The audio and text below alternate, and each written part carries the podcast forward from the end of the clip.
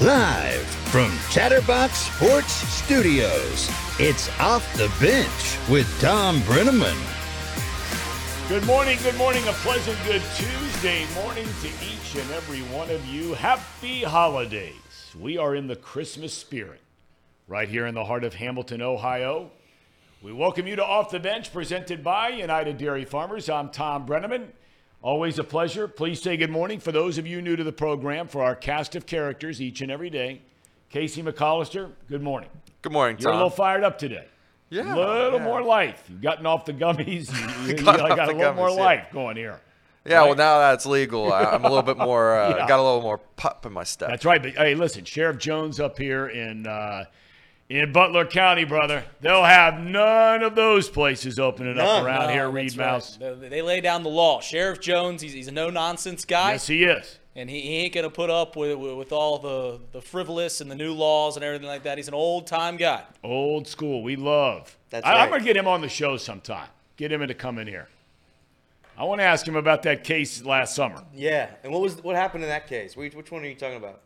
When the dude, you may have heard about it. The dude was sitting there at some great music fest they got along the river. Don't you have Yeah. a monologue, Tom? Yeah. Don't you have a No, I, monologue? I want to hear it. I didn't hear. I didn't get to hear this. Uh, It doesn't matter. It doesn't matter because it's an investigation, and we're not allowed to talk about current investigations. That's right. Elliot, good morning. You doing all right? I'm doing great. Okay, that's Elliot Rearing. We have Reed Mouse. We have Casey McAllister.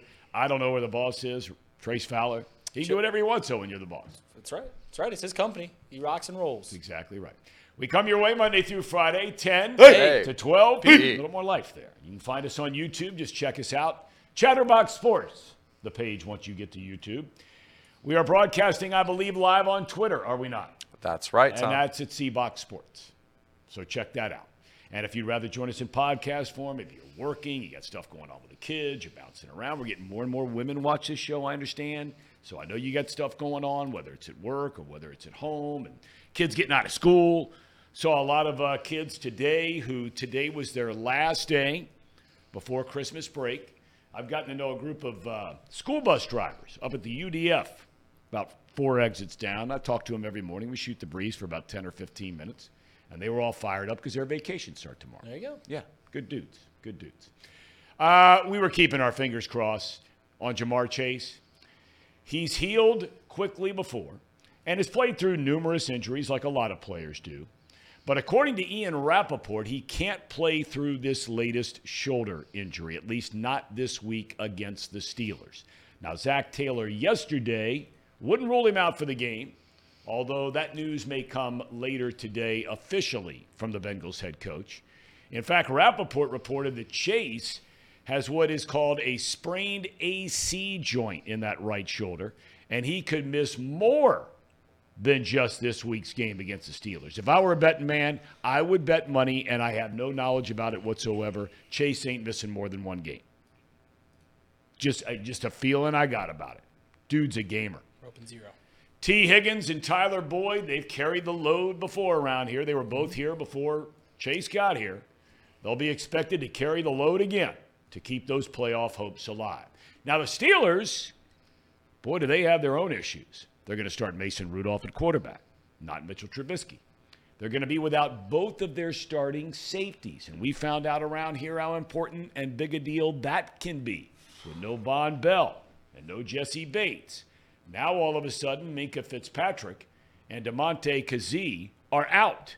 Fitzpatrick had a knee injury against Indy over the weekend, while Kazee, you may have seen, has been suspended for the season, suspended for any potential postseason games without pay after that vicious hit on Colts receiver Michael Pittman Jr. Saturday night. Kazee has violated player safety rules numerous times before, and the league has said enough is enough. The AFC North rivals collide this Saturday in Pittsburgh. Kickoff on NBC is at 4:30. We had Charlie Goldsmith with us yesterday for one question. And then all of a sudden the lights went out in Georgia, as they like to say. That's a night that the lights went out in Georgia. You guys know that song? I'm unfamiliar. Who sings it, Tom? Vicki Lawrence. There you go. way before you guys were born. Anyway, uh, Charlie's going to come back and join us, and we are hoping our friends at Spectrum can deliver the goods. What is going on with the defending NFC champion Philadelphia Eagles? Three weeks ago, they're 10 and 1. They look unbeatable. Now, all of a sudden, they've lost three in a row. Last night, 20 to 17 to Seattle. In what has become the year of the backup quarterback, Drew Lock replacing the injured Geno Smith found the former Buckeye Jaxon Smith-Njigba a 29 yard touchdown pass. What a throw, what a catch. With 28 seconds to go, that capped a 92 yard drive against Philadelphia. Seahawks are back at 500. So Seattle sits at 7 and 7. The Rams are 7 and 7 and Minnesota is 7 and 7. Now there are some 6 and 8 teams still in the hunt. But right now of those 3, only 2 of the 3 can reach the postseason. Tomorrow, a huge day for high school athletes all over the country, men and women. It's National Signing Day. And of course, that is huge news in the world of college football. The top rated quarterback in the country, Dominic Raiola, has flipped from Georgia to officially Nebraska. That was on the heels of flipping from Ohio State to Georgia. The Buckeyes lost a four star defensive lineman to Miami of Florida last night. Clemson apparently is trying to flip yet another Buckeye recruit today. Miami of Ohio head coach Chuck Martin will join us at 10:30 to talk about the Redhawks championship season. And we're going to ask him about the madness of signing day and the madness that is the transfer portal. College basketball, UC, you going to be down tonight, Zebra? No, I will not. No, I will not. You've thrown in the towel on Wes Miller's team 10 games into the year? Uh, the towel's not in, but I, I'm aware of what's happening, and, and it's not a good opponent with respect. Well, So- that opponent is Merrimack. Do you know the Merrimack nickname? I you couldn't pay me to know that nickname. that that that information should be locked away. It's the same as Marymount High School. was Do say, you know it's what the that Warriors, name right? is? It's the exactly Warriors. right. The Warriors. They're five and six on the season. That game tonight at Fifth Third Arena, Indiana. After almost knocking off, and that's a big almost knocking off Kansas over the weekend, we'll be at home to Morehead State. All right, first things first. We got Chuck Martin coming up at 10:30. Uh, let's get right to it. We thank all of you for being with us. The many more thousands and thousands that are just jumping on board right now, we say thanks. Ja'Marr Chase. Uh, the Bengals have played without him before. They did last year for what, three, four weeks, right? Yep. And uh, Chase is having the best season of his career. He's knocking on the door of 100 receptions. He's knocking on the door of 1,200 receiving yards. He is, if not the best receiver in the league, I don't know who's better. I mean, some say Jester- Justin Jefferson. I ain't buying it. I think Chase is better. But that's just me. Uh, and there are other great ones too. But without Ja'Marr Chase, thoughts? You okay? I mean, I'm not saying you're okay. That, that's a wrong way of saying it. But do you feel like the way this team is playing right now, the different look, they won a game a couple of weeks ago where Chase only had three catches for 29 yards. Right. Right? Right. Okay. So, your thoughts without it? Well, like Ja'Marr, even if he doesn't go for 100 plus yards, even if we're not getting him the ball eight, nine, ten times in a game, at the very least, he's a distraction for the defense. Without Ja'Marr Chase out there, you, you can focus a lot of defensive resources on the Tee Higgins, the Tyler Boyds, and, and even our tight ends. Like, I don't think our tight ends, and, and they've been incredibly productive. Tanner Hudson, Irv Smith had a big catch last week, and, and to a lesser extent, Drew Irv Sam- Smith did? Yeah, he had a big catch last week. Did you watch? That's your guy. That was I just huge. wanted you to repeat that. Yeah, Irv Smith Jr. Jude, thank you. Right. Get it right. Right. So uh, I don't think our tight ends have the success that they have without a lot of defensive resources being put on Ja'Marr Chase and Tee Higgins because that, that's how that's what opens those guys up. So yeah, it's a, it's a little it's a little more troublesome going into the Steelers game. I mean, you're playing a Steelers team that was seven and four just three weeks ago after Yep. they beat us, and they lost to two of the three worst teams in the league, and the the Arizona Cardinals and the New England Patriots, and then just get blown out by the Indianapolis Colts. But I told my dad last night, my dad is never a fan that is like, dude, we're gonna win. It's gonna make it easy. Right. And he's like, dude, we're gonna. Well, he's an old coach. He's not taking stuff for granted. Right. And last night we're out to dinner, and he goes, Reed, why are you worried about the Steelers? I mean, we're gonna we're gonna blow them out. Wow. Elliott has his has his uh, life savings on the the Bengals this week. I'm a little I'm a little worried. Listen, maybe maybe I, I just yesterday told told Bengals fans to shed the the yesteryears of Bengals fandom, where it feels like everything's gonna gonna hit the fan every time things start going well.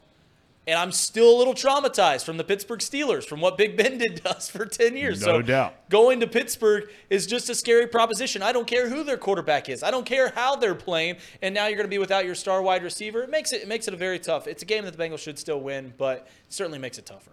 makes it tougher, but at the same time, and Reed kind of alluded to it there. He threw it to 11 different guys on Sunday or Saturday. It's not, you know, it's it's not out of the realm that we're still able to spread the rock around the field. Now, Ja'Marr Chase does open the other receivers up. That's that's what happens when you have an elite talent like that. You got to mm-hmm. double up Ja'Marr, but I th- I think we're fine. I, I I really do. Establish the run game. Joe Mixon was still averaging four something yards a carry. Get the run game going. Get Jake Browning and the screen game going. We're going to be fine. Here's the only thing, that, you know, you you say that, and of course, you know, we've joked around a lot about it on the show, uh, quoting Zac Taylor himself when he was asked about, you know, facing Pittsburgh the last time, and you know, it's tough sledding, and you know, that's what you're going to get against the Steelers. Um, they got to run it at him this time, don't they, Casey? I mean, they got to keep running, just pounding away at him, right? Because Yeah. the Steelers have proven to be vulnerable at times this, a lot of times, in fact, this year, against a run game. I would have to agree with that. Um, not only that, I mean, they after the Bengals, that that, first week with the Bengals, uh, the first Bengals versus Steelers matchup, they had fired their offense coordinator, and I think maybe that had something to do with it too. You Yeah, don't know what you're going right. to get You're with the That's new with the new sort of combination. Yep. But the last three weeks have been even worse on offense. I mean, they are abysmal.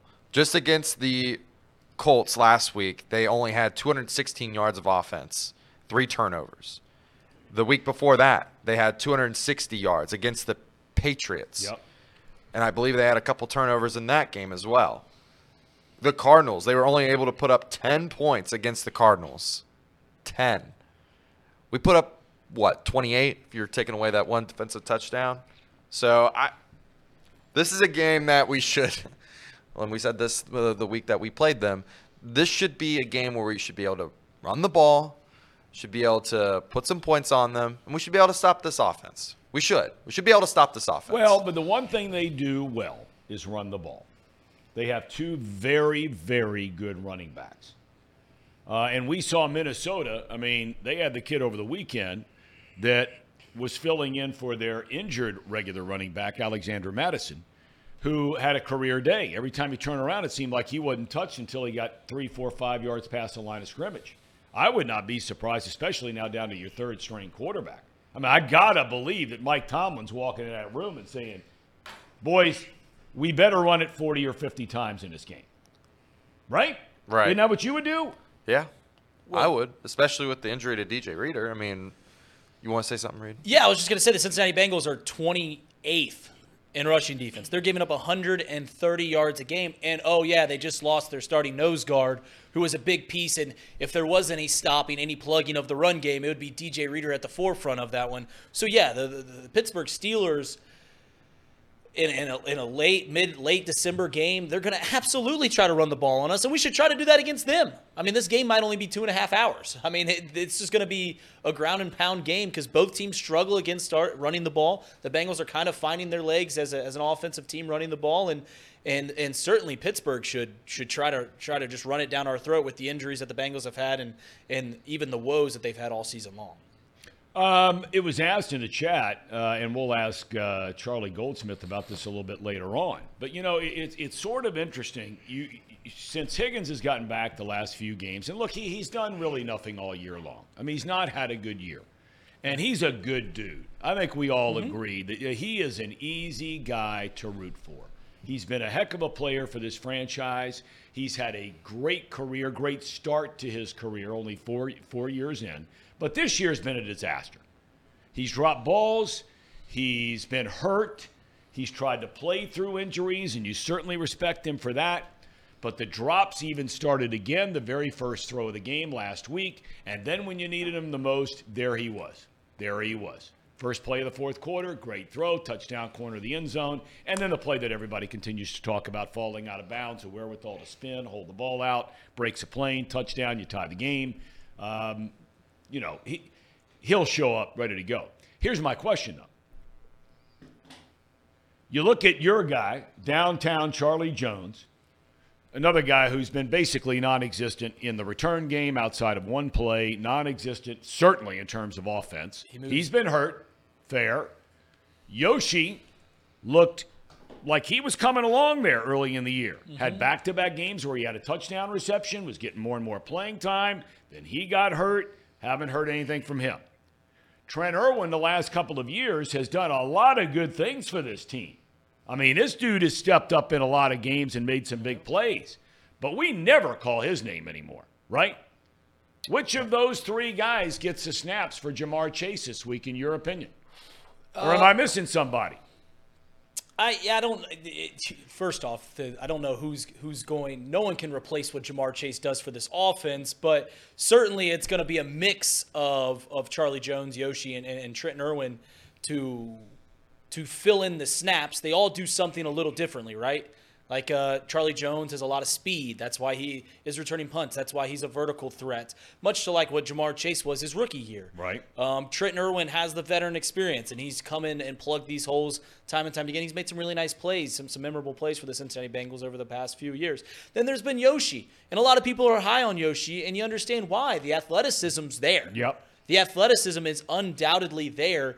Can you figure out ways to, to get him some more snaps, get him open, um, maybe put a little more, hopefully the Steelers put a little more pressure on Tee Higgins, and that'll allow um, Iosivas to, to get open. I don't know if any one person is going to to take all of Ja'Marr's snaps. I think it's going to be a, a by committee thing to kind of replace what's the old Moneyball thing. We'll we'll do it in the aggregate. That's what the Cincinnati Bengals are going to do. That's a big word. Aggregate. I don't think that shows ever that that word has ever been used on off the. It might be used on, uh, you know, it might be used uh, periodically, whether you're doing, you know, chatterbox Bengals, right, like you were the other day, right. Uh, but I got to tell you, that's a big league word. Go ahead. Didn't mean to interrupt. I know that was. When that was- when that- things like that happen, it throws me off around here. I'll, I'll try to keep the the Yeah, vocabulary very to, to a simple. ninth grade Yes, level. Ohio University, simple. It's fair, fair. That, that was the final point I was going to make. Is I don't think that it's going to be one person replacing Ja'Marr Chase because that's an impossible ask to ask a, a veteran and, and two rookies. But certainly they're going to have all three of them taking snaps and doing different things to kind of um, replicate what Ja'Marr Chase does for this team. Uh, yeah, I'm gonna take Yoshi. I listen. I, I don't think anybody can replace him, like Reed just said there. But I think I think Yoshi is capable of making some big catches Yeah. on the stretch. Charlie, I respect respect to Charlie. Uh, that route I wasn't a big fan of. The one where I, it's not his fault. I'm not saying it's his fault. All his fault. He was wide open. He was It was wide wide open. open. What do you what do the you not like that route? It seemed like he slowed up a little bit. Yep. Don't leave your feet. It seemed like he slowed up a little bit. I'm just saying. Uh, That's I, my- fair, but the route. I'm just, I'm just saying. My pick would be Yoshi. That's my pick. Okay. Well, we're going to find out because uh, I, I, I think Reed, you're on to something. I, I think that you know. In fact, I think that when Tee Higgins was out, if I'm not mistaken, um, Charlie Goldsmith, who will join us later on today to talk more about everything going on down in Bengal land, the injuries to Reader and Ivey done for the year, uh, the Chase situation, where all that's going. But I recall him saying when, when when Higgins was out that, like you sort of just mentioned, that that uh, you know there are certain situations where they might like Yoshi better. There might situations where they like Jones better. There might be a third and five or a third and four where you know they bracket they being the Steelers. Maybe they'll they'll, they'll bracket Higgins, they'll bracket Boyd, and then Irwin just slips inside against the zone, and then all of a sudden you get a seven-yard pickup, move the chains, in comes Jones, in comes Yoshi. Yeah, it's uh, T. Higgins is a he has a skill that no other wide receiver on this team even even close to replicates, and that is his ability to go up and, and get the high point of the ball. I mean, Ja'Marr Chase can can certainly make those plays, but nothing like Tee Higgins can do. So when Tee Higgins is out, that's that's just a, a piece of the game that's going to be gone. Ja'Marr Chase does everything incredible, right? He route runs, he can go up and get the ball, get open, speed, all the things, but you can kind of replicate all the things he does with different players. When Tee Higgins is out, that that's one skill that's just gone from the team, and you can't get that back. So Do you have anything to add to that? You look like you were getting ready to say something. No, I- Did I, I- I miss something there. No, I was. I, I was. Are you not. looking at potential bets for later tonight? I'm, not, I'm just. I, I- I'm just keeping keeping the chat in line. But I agree with Reed. Uh, I, This all this chat is about Molly being real, which we know is not true. Brian and I have already discussed this. So all of a sudden, a new profile picture shows up of Molly, and I mean, this whole thing is it's it's a big joke on Tom, but that's okay. Brian has figured it out. I have figured it out. She Did you win any money last night? Did you have any, any action last night? There was nothing. It- it- well, no, there was a Monday night football game. I take that back. Tom, I had gave out the pick of the millennium That's yesterday. true. He's 2 and 0 and on not picks of one the year. person, not one person in our Chatterbox group chat wrote it. What are you not, talking not one about? person. What did I you give it. out? I gave out the under in the game because I thought it was either going to be Geno, a hurt Geno Smith, Right. or Drew Lock, who's respectfully, I, I'm you know not very good, or it's Jalen Hurts who's playing sick. And I said, how are points going to be scored in this game on a rainy night in Seattle? Yep. And no, to my credit, there were no not, not that many points scored, so my bet hit. It's good. I mean, I And nobody and nobody in the chat wrote it. but I Took wrote it. Seahawks money line, so I'm good. I wrote it. You did? Yeah. No, he So didn't. you won a Tom. little money last night. No, I Tommy did. didn't. I write did win a little money. You did? Yeah, won enough money to, to get me like a Elliot was a couple couple uh, dollar menu fries from McDonald's. Ups- Elliot was upset that Casey didn't put more money on his pick. was He didn't put any money on it. He was Unich. I, that's all I had was my five dollar free bet, and you laughed at me. Yeah, because that's not. That's money. all I had to give. That's a wager. How much? Uh, what kind of dough did you win last night, if you don't mind me asking? oh baby. I'll go by units. I won. Units. I won four units yesterday. Is that good? Yeah, Well, I mean, anytime you win, it's good. a unit is your standard bet size. So he went four times what he standard. His standard. Wow. Congratulations. Thank you. You know, you, you look at that game last night. I'm curious. You know, we've seen the Vikings. Well, we've seen all these teams on television at one point in time or another, but seen the Vikings in person, seen Seattle in person very early in the year when Geno was healthy and playing well.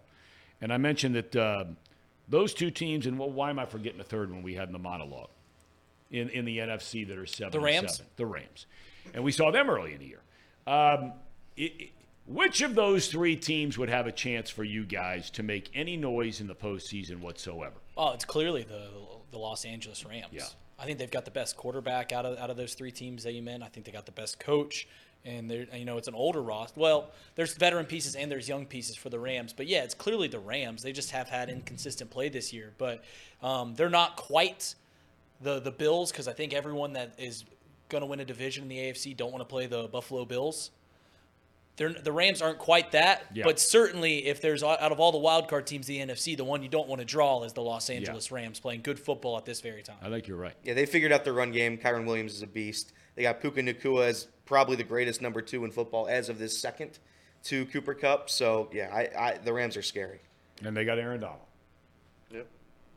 If there was one team, and I don't think it will happen, if there was one team that was going to challenge the 49ers, it's the Rams. Really? It's the Rams. Well, You they think- play you him. They the- play him tough. I mean, they, McVay had the Yep. record against you know whatever. It's something stupid against Kyle Shanahan. It's like insane, if I'm not mistaken, right? Or is it the other way around? It. Uh, I think. I think. I think Shanahan owns. Uh, Shanahan owns the Rams. McVay. Okay, Yes. I, I, it was one way. But or it's the close. other. All the games are close. Well, and that's the thing when you get when you get postseason games, and we saw it with Baltimore here last year. That's a thing to keep an eye on as you move into the postseason. I know we're still you know four weeks away from that, but when you get divisional matchups during the regular season, most times, and certainly during the playoffs, when you get those matchups, they tend to be very, very close games. In fact, most teams who are the higher seed that are the favorite, they don't want to play more times than not a team in their own division because you know them inside and out. Right. You play them twice a year. You know every guy's strengths and weaknesses and what you can do, what they can't do, who tends to run out of steam as the game goes on, who gets better as the game goes on, who's a gamer and who's not a gamer. You, when you play teams twice a year, every year, and yes, some of the faces change, but most of the big time guys are there for a while. Um, look at Baltimore here last year. They had no business being in that game against Cincinnati last year. no. None. Look look at last year with the Dolphins and the Bills. Yeah. Dolphins on a third string quarterback. Can you even remember who it was, Tom? Boy, now you, now you got me here. It wasn't Teddy Bridgewater because he was No. out. It was Skylar uh, Thompson. Wow, I would have never remembered. that. Skylar Thompson, and they beat the 13 and or they had a chance to beat the 13 and three Buffalo Bills Yeah. in Buffalo. Yeah, you don't want to play it. You don't want to play a division. No, I mean it'd be like if Minnesota sneaks in, and I know they're going to play. I think Detroit this weekend, if I'm not mistaken. Now that's with Mullens at quarterback, and I get it, okay. But but still, uh, you know the Lions, they've had their. I mean, in other words, those are the kinds of games that most of the time the favorite would would would much rather play if you're the uh, if you're the Ravens. You would much rather play Indianapolis Houston, somebody like that, than you would the Browns or the Bengals in the opening game of the playoffs. That's right. Yeah, yeah, and, I, and we're going to get some of those the way this thing's starting to shake out. You know, I want somebody to tell me before we get to Chuck Martin because this is something I can't figure out. I was reading The Athletic today, and they were walking through the playoff chances and the odds. How do we get, and, and I sincerely mean this, and maybe nobody in this room knows the answer to this question.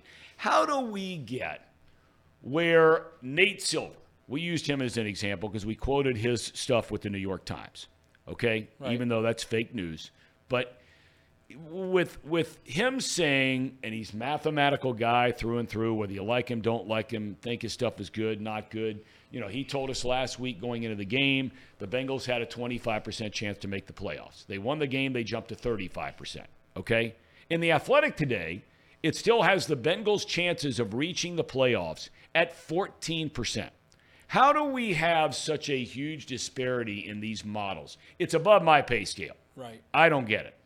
Math is, well, like when you do these models. Because I thought math was supposed to be exact stuff. Correct. Well, it is. It, it depends on what you put into your model, right? Because all these are based off of uh, our simulations right? You, right. you, simulate the games in front of you and you see how it shakes out. And currently, if you look at New York Times, it says that the Bengals have a 37% chance to make the postseason. And if they win this week, it jumps to 54%. Right. It goes, it goes uh, drastically up. But that all depends on the information that you put on for each team. Right, okay. so like the, the Buffalo Bills, who are eight and six and have a seventy percent chance to make a the postseason, while the Bengals are eight and six with a 40% chance to make the postseason. Part of the reason is is because whatever information that they're putting behind the Buffalo Bills thinks that they're much better than the Cincinnati Bengals, which I mean you can see that happening before your eyes, but that's that's the reason that there's such a drastic disparity between depending on which site you go to is just the information that they're putting behind the teams going into the simulations. I don't get it. Yeah. I still don't get it. I mean, I, you know, obviously, you like you said, the information you're putting in. You're saying that Buffalo is going to win, and one of these are going to win three in a row. Right. And in other ones, you're saying the Bengals are going to go one and two, or two and one, or whatever it might be. Uh, but man, I, I, just have a hard time keeping up with it. Uh, and, and really, at the end of the day, it doesn't mean anything, but it's fun for all of us to play that game, right? Yeah. You keep hope alive. Right.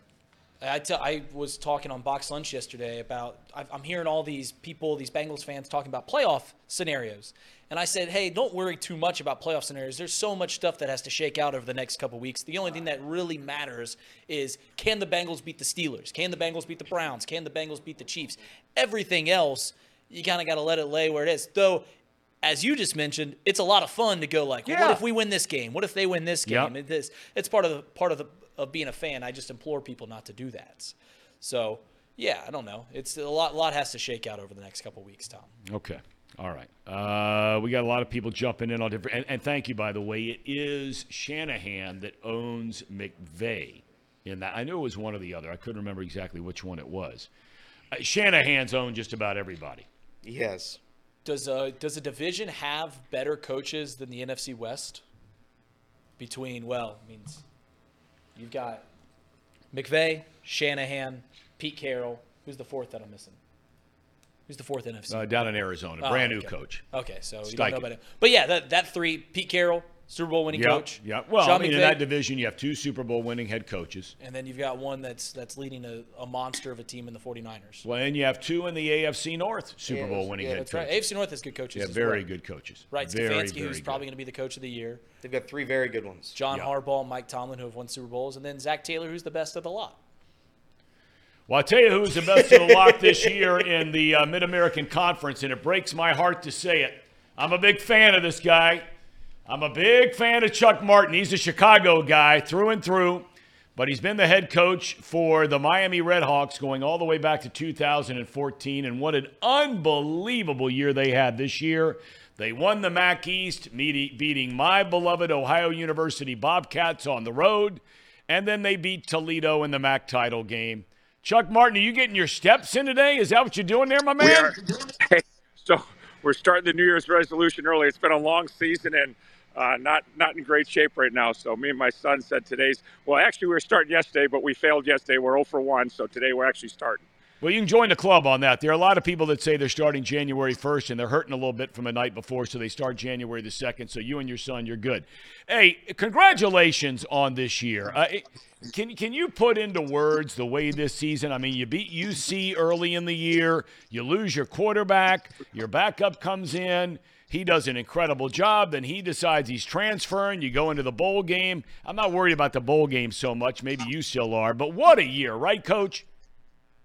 Yeah, no, it was an amazing year. We we really had high expectations. We kind of felt like us OU and Toledo going in were going to be, and then we had Toledo and OU back to back weeks, which we didn't love when we saw the schedule, kind of knowing those two weeks. So you know, obviously, great overtime win against Cincinnati. First time we won the bell in a long time.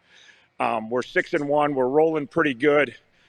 We're in a tight game with Toledo, and our quarterback snaps his leg.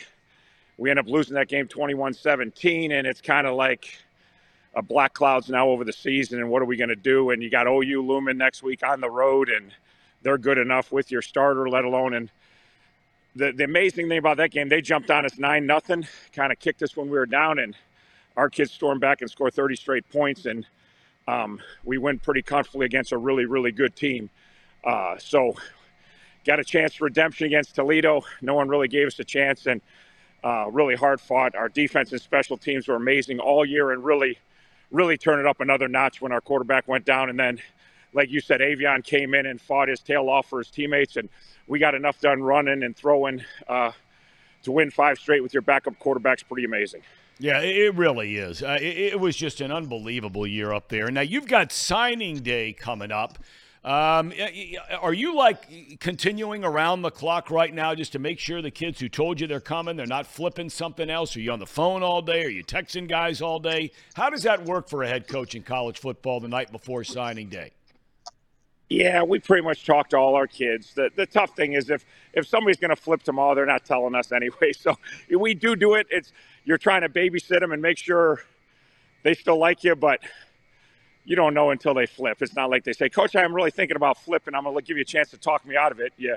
So even though we do talk to them, you just kind of wait and hope and pray and uh, that all the things that they believed in your program and your school uh, stays true to the end. Obviously, if you're not a Power Five, you're always worried that some Power Five is going to swoop in and steal some of your guys, and that's that's just the nature of the beast. There's nothing you can, can do to control it. So uh, we'll be very happy at about 7:05 tomorrow morning when all the signatures are in, and then you can actually realize, okay, these kids are at least going to be with you for a year. It used to be when you signed them, you felt really good that they're going to be with you for a while, but now at the portal, we just got them for you know 365 days, and you see what happens after that.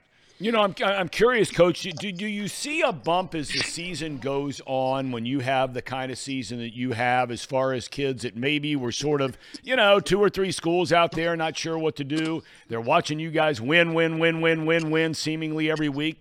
Do you see a bump or not really? They're either sold on the school yes, no, and you in the program or not. No, you you you're hit the nail on the head. You it's totally different when you have this kind of year. Not only those kids that are on the fringe that hey, it's down to you and a couple other schools. A lot of times you move to the head of the class, but you start getting calls from kids that it kind of, you know, you didn't make their top five, and all of a sudden, coach, you're still interested, and you're laughing like, "Yeah, we were always there. You're the one that dumped us." You know? so maybe maybe a couple of schools in their top five are not having those kind of years you know, or their coaches are getting let go. So it, it, you hit the nail on the head. When you have this kind of year, the end of the year recruiting goes really well for you, and it doesn't matter non-power five, power five. Uh, it's it's a big it's a big boon for you. There's there's been some kids that have reached out to us that we thought were long gone that we're now battling down to the wire to get. I, am curious, Coach. You're walking around there in the Ben Roethlisberger Practice Center. There, I mean, that's a big league setup you got there. The indoor practice facility, all that kind of thing. Are, are you starting to sense it? Maybe you know. I asked you about the kids. What about the kids that are in school there at Miami? Are you starting to see that that maybe some of the student body is now starting to get behind the football program again? Did I lose you? Yeah, I just I, I got another call. I, t- I turned it down. Well, that's okay. That's I okay. I, I'm curious. Are you seeing the student body start to get some some momentum again back behind the football program? Yes, yes, yes. And w- winning makes a difference. Obviously, Yep. winning early. Uh, the tough thing here is we play such a tough non-league schedule that a lot of times we don't start the year off very good, even though we've got a really good MAC team. Uh, and you know, when you start the year good, that builds momentum. If you start the year bad, it a lot of times by the time we had MAC play, everybody's already kind of turned off when you're one and three or two and two. So because we beat UC and we start off three and one, we got rolling. Totally different this year on campus. Um, you know, we came back from the UC game. We drove up through Uptown and let all the kids off Uptown, and it, it literally looked like Mardi Gras, and everybody was yelling and screaming and cheering. And something that our kids haven't felt to that volume. And then, even as we run to the MAC championship, it just got bigger and bigger every week. And the more the talk, whether it be on campus or in a classroom or at a restaurant, everybody the buzz. As you know, winning. Winning's winning. When you win, people get excited, and it, it's been really, really fun. Not just for players, but for everybody involved in our program this year because everybody's been really into Miami football. All right, look, I want to ask you a couple more questions, and we'll let you get back to your son and, and get your steps in today. But I, I'm curious. Look, when you have the kind of year like you've had, you've been at Miami since 2014, and look, success is measured differently among each and every person. I look at my alma mater, Frank Solich, right? He got a chance to come there. He stayed there forever. He could have had a chance to leave. He liked where he was. He was building a program. He had his stamp on the program. You're doing that at Miami.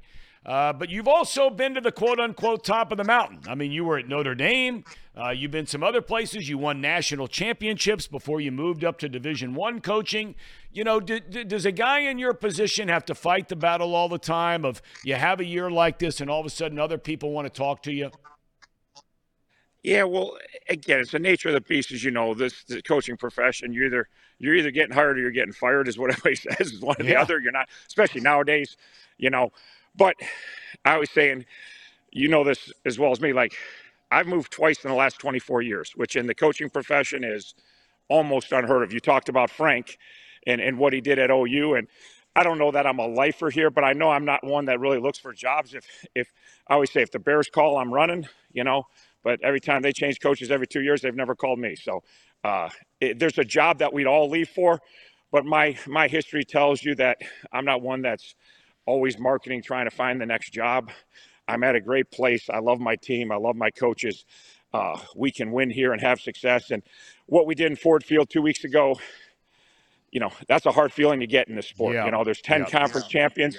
Would I like to be in the Final Four? Yeah. But outside the Final Four, the next best feeling in college football is dogpiling on Ford Field, knowing that you are one of 10 conference champions, and we just experienced it. So um, I probably don't look or market as much as most people. Uh, but again, there's a payday out there that we'd all leave our job for. Just everybody knows that. So, uh, but 10, 10 years at Grand Valley and 10 years at Miami, there ain't many people that say they've had two 10 year runs at, at, at two different schools. That's pretty rare in college football. Well, Coach, I'm just so happy for you. I mean, like I said, it, there's a part of me that really hurts to say it because I am a Bobcat through and through. But man, you've done a hell of a job up there, and uh, and I am really happy that everything came together for you. And I wish you nothing but the the very very best. And I hope it's right there at Miami of Ohio. But if it's somewhere else, God bless you, man. Have a Merry Christmas and thanks for your time today. You too, and thanks for having me on. I appreciate it. Okay, Chuck Martin, head coach of the Miami Redhawks. That's a big league operator right there. Listen, both times. I mean, he makes me actually like Miami a little bit. That dude. We had him on last year. He was unbelievable. This year, he's getting his steps in. Makes me like him even more. you you'd fit in more in Oxford than Not, you not really. Yes, no, you would, definitely. Tom. I definitely yes, not. you would. No, I am an OU kind of guy. I don't think so. T-shirts, jeans, I think lid, You're a, I think you're a high noon couple guy. do, couple, couple cold Miller High Lifes. That ain't Miami, brother. That's right. That ain't Miami. That's your crowd. That's not my crowd. It is Tom. definitely your crowd. No, it ain't. Do you drink high noons from time to time, yay or nay? They don't drink them in, uh, in Athens. I can guarantee you they do, Tom. No, I can Yep. guarantee you might run into a female or two that drinks them, and I'll concede that. But you, no, no, no, none of the real men at Ohio University are walking around drinking high noons. They might have a little MD 2020, which you probably never Mad heard of. Mad dog. Little Mad Dog. I know They might have that before a pregame. Little fireball kind of thing. That seems to be the young people saying. Although, did you see the story yesterday about the woman who's 105 years old in mm-hmm. Ohio? Yeah. You see that story? Yeah. every single day. That's a, that's the secret. Fireball. That's the secret, Tom. Listen, you you bring Tanked up, up. You bring No up all doubt. these all these alcohols. I went to a, a Mennonite Institute of Higher Learning, Bluffton University, which we weren't allowed to drink at. So I don't know. Yeah, any- why in the world would anybody think about going to school there? But go ahead. how disrespectful to the Bluffton Beavers. But listen, I just I, I- you you bring up all these alcohols. I don't. I, they, they go over my head. I don't know what you're talking about. No high noons, no Mad Dog, none of that. We were focused That on was then. I'm talking about now. You are a Miami kind of guy. Not true. I grew up. Elliot for sure is a Miami kind of guy. I'm a Toledo guy. No. Yeah, You're you not. are a Miami guy. You walk through those bars in your collared T-shirts and your khaki shorts. Collared t-shirts. Is that such a thing? Collared t-shirts? Sure, it sure it sure is. A And collared t-shirt? sure is, and you'll walk. What is a collared t-shirt? It's a it's a T-shirt with a collar. I think he means polos. You mean like a like yeah, you mean golf like a shirt? golf shirt? Yeah. It's a not coll- a collared t-shirt. Is, is let me ask you this: Is there a collar on that shirt or not? It- then it's called a collared shirt. That's what I said. No, you said collared t-shirt. Are you guys are you guys kidding around with me right now? It's a No. collared shirt.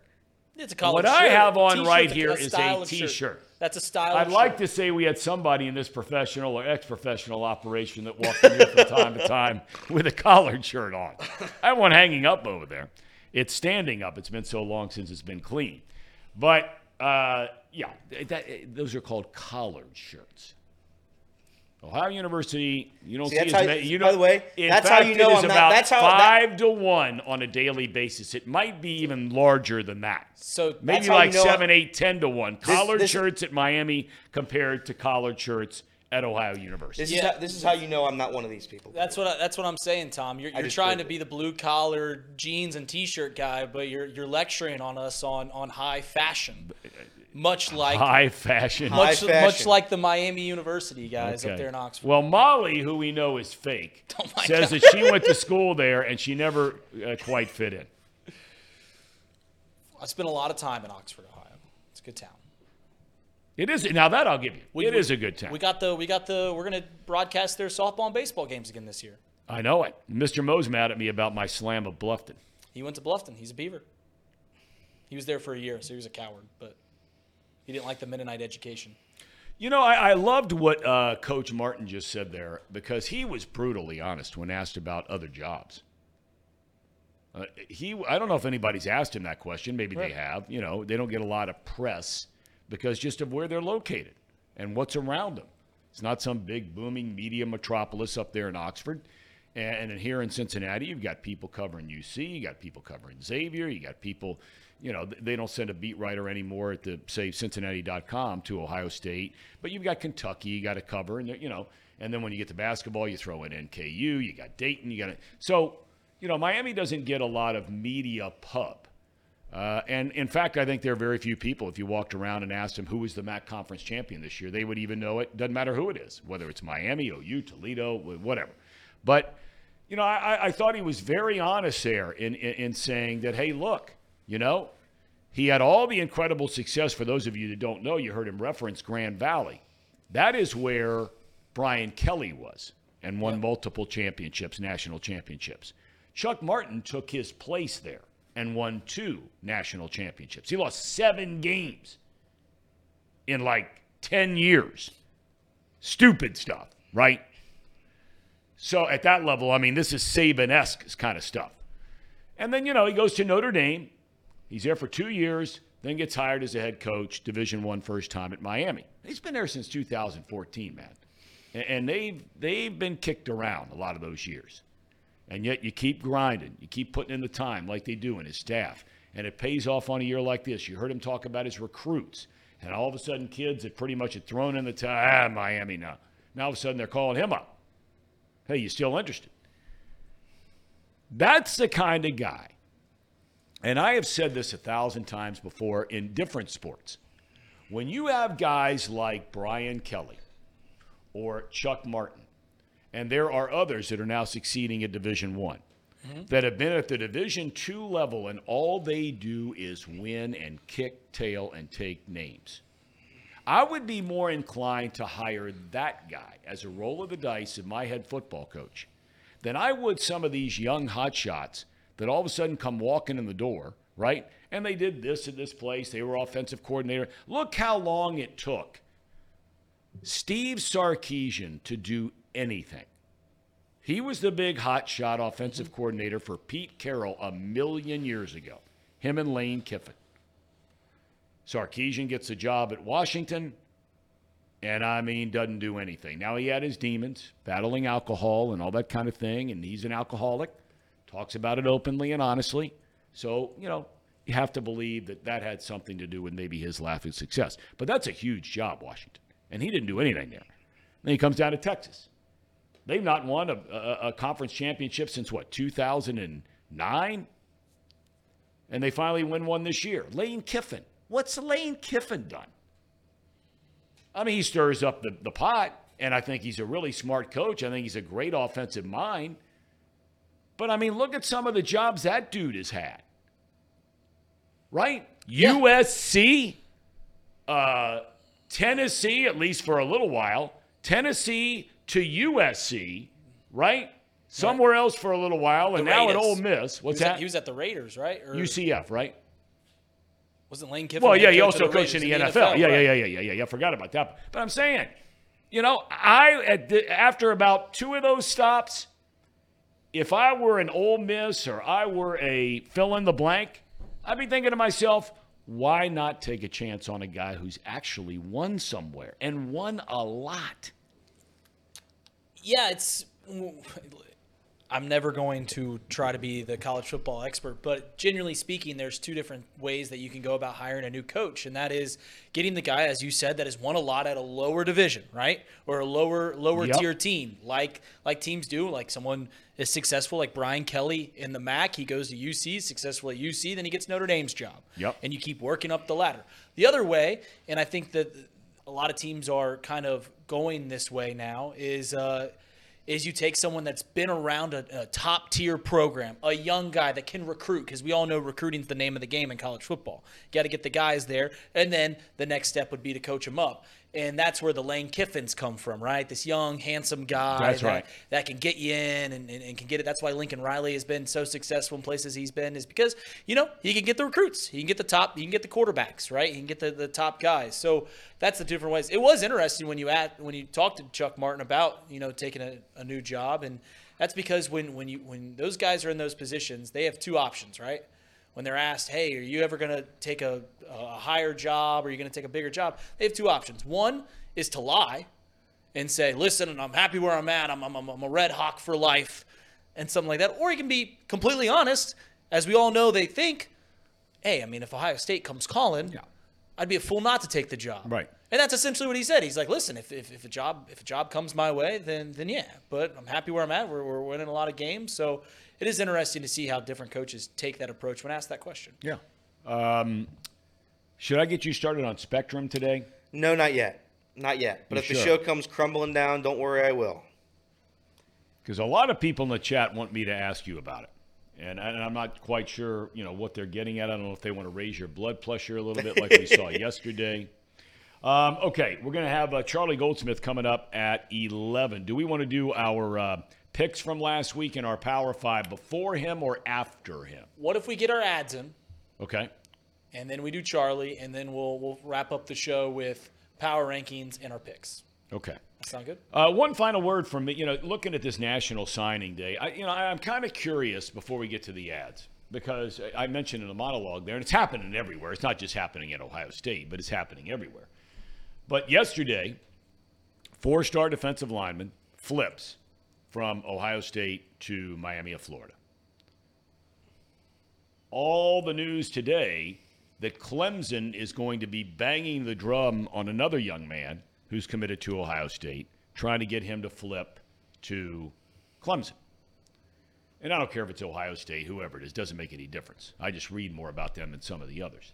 But I talked about the Raiola kid who originally committed to Ohio State, flips to Georgia, right? You knew that Kirby Smart was honest with him. You knew it when he said, hey, look, Beck, the kid from last year, where we didn't lose till the SEC championship game, he's coming back. He announced that yesterday. So you know he had to tell Raiola that. So Raiola says, all right, no problem. Not Ohio State, not Georgia. I'm going to Nebraska, where his dad was a great player.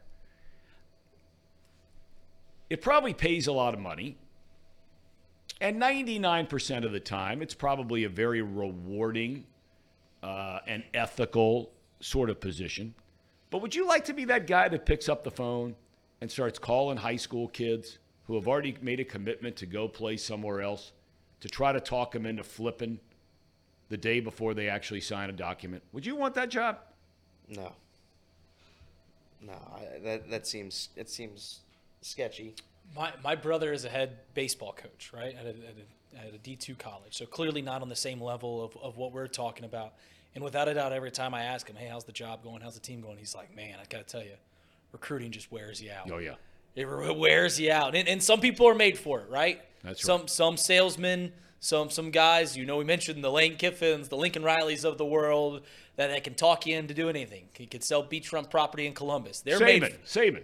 They're they're He's made unbelievable for it. at it. Right. Right. Made for it. Other people, my, my brother, he's kind of a no nonsense guy. He's like, dude, it kills me. Like ha- having to talk, like just doing all this recruiting stuff kills me. I know personally, never would want to, re- never would want a college job where, where you'd have to recruit people. It just seems tiring. It's just not something I was made for. Yeah, So- and then after a guy, young young man, makes a mistake, and look, you got to do your job. I mean, you're getting paid to bring people into Clemson or being at Alabama or Division Two. It doesn't matter. You still got to recruit players. But man, it just seems like that'd be a tough deal. To all of a sudden go talk some dude out of the day before he's already made a commitment. I don't know. Am I overreacting to that? I'm not really reacting, but I mean, am I wrong on that? Or is it just everybody's got a job to do? We're all in the same boat and have at it.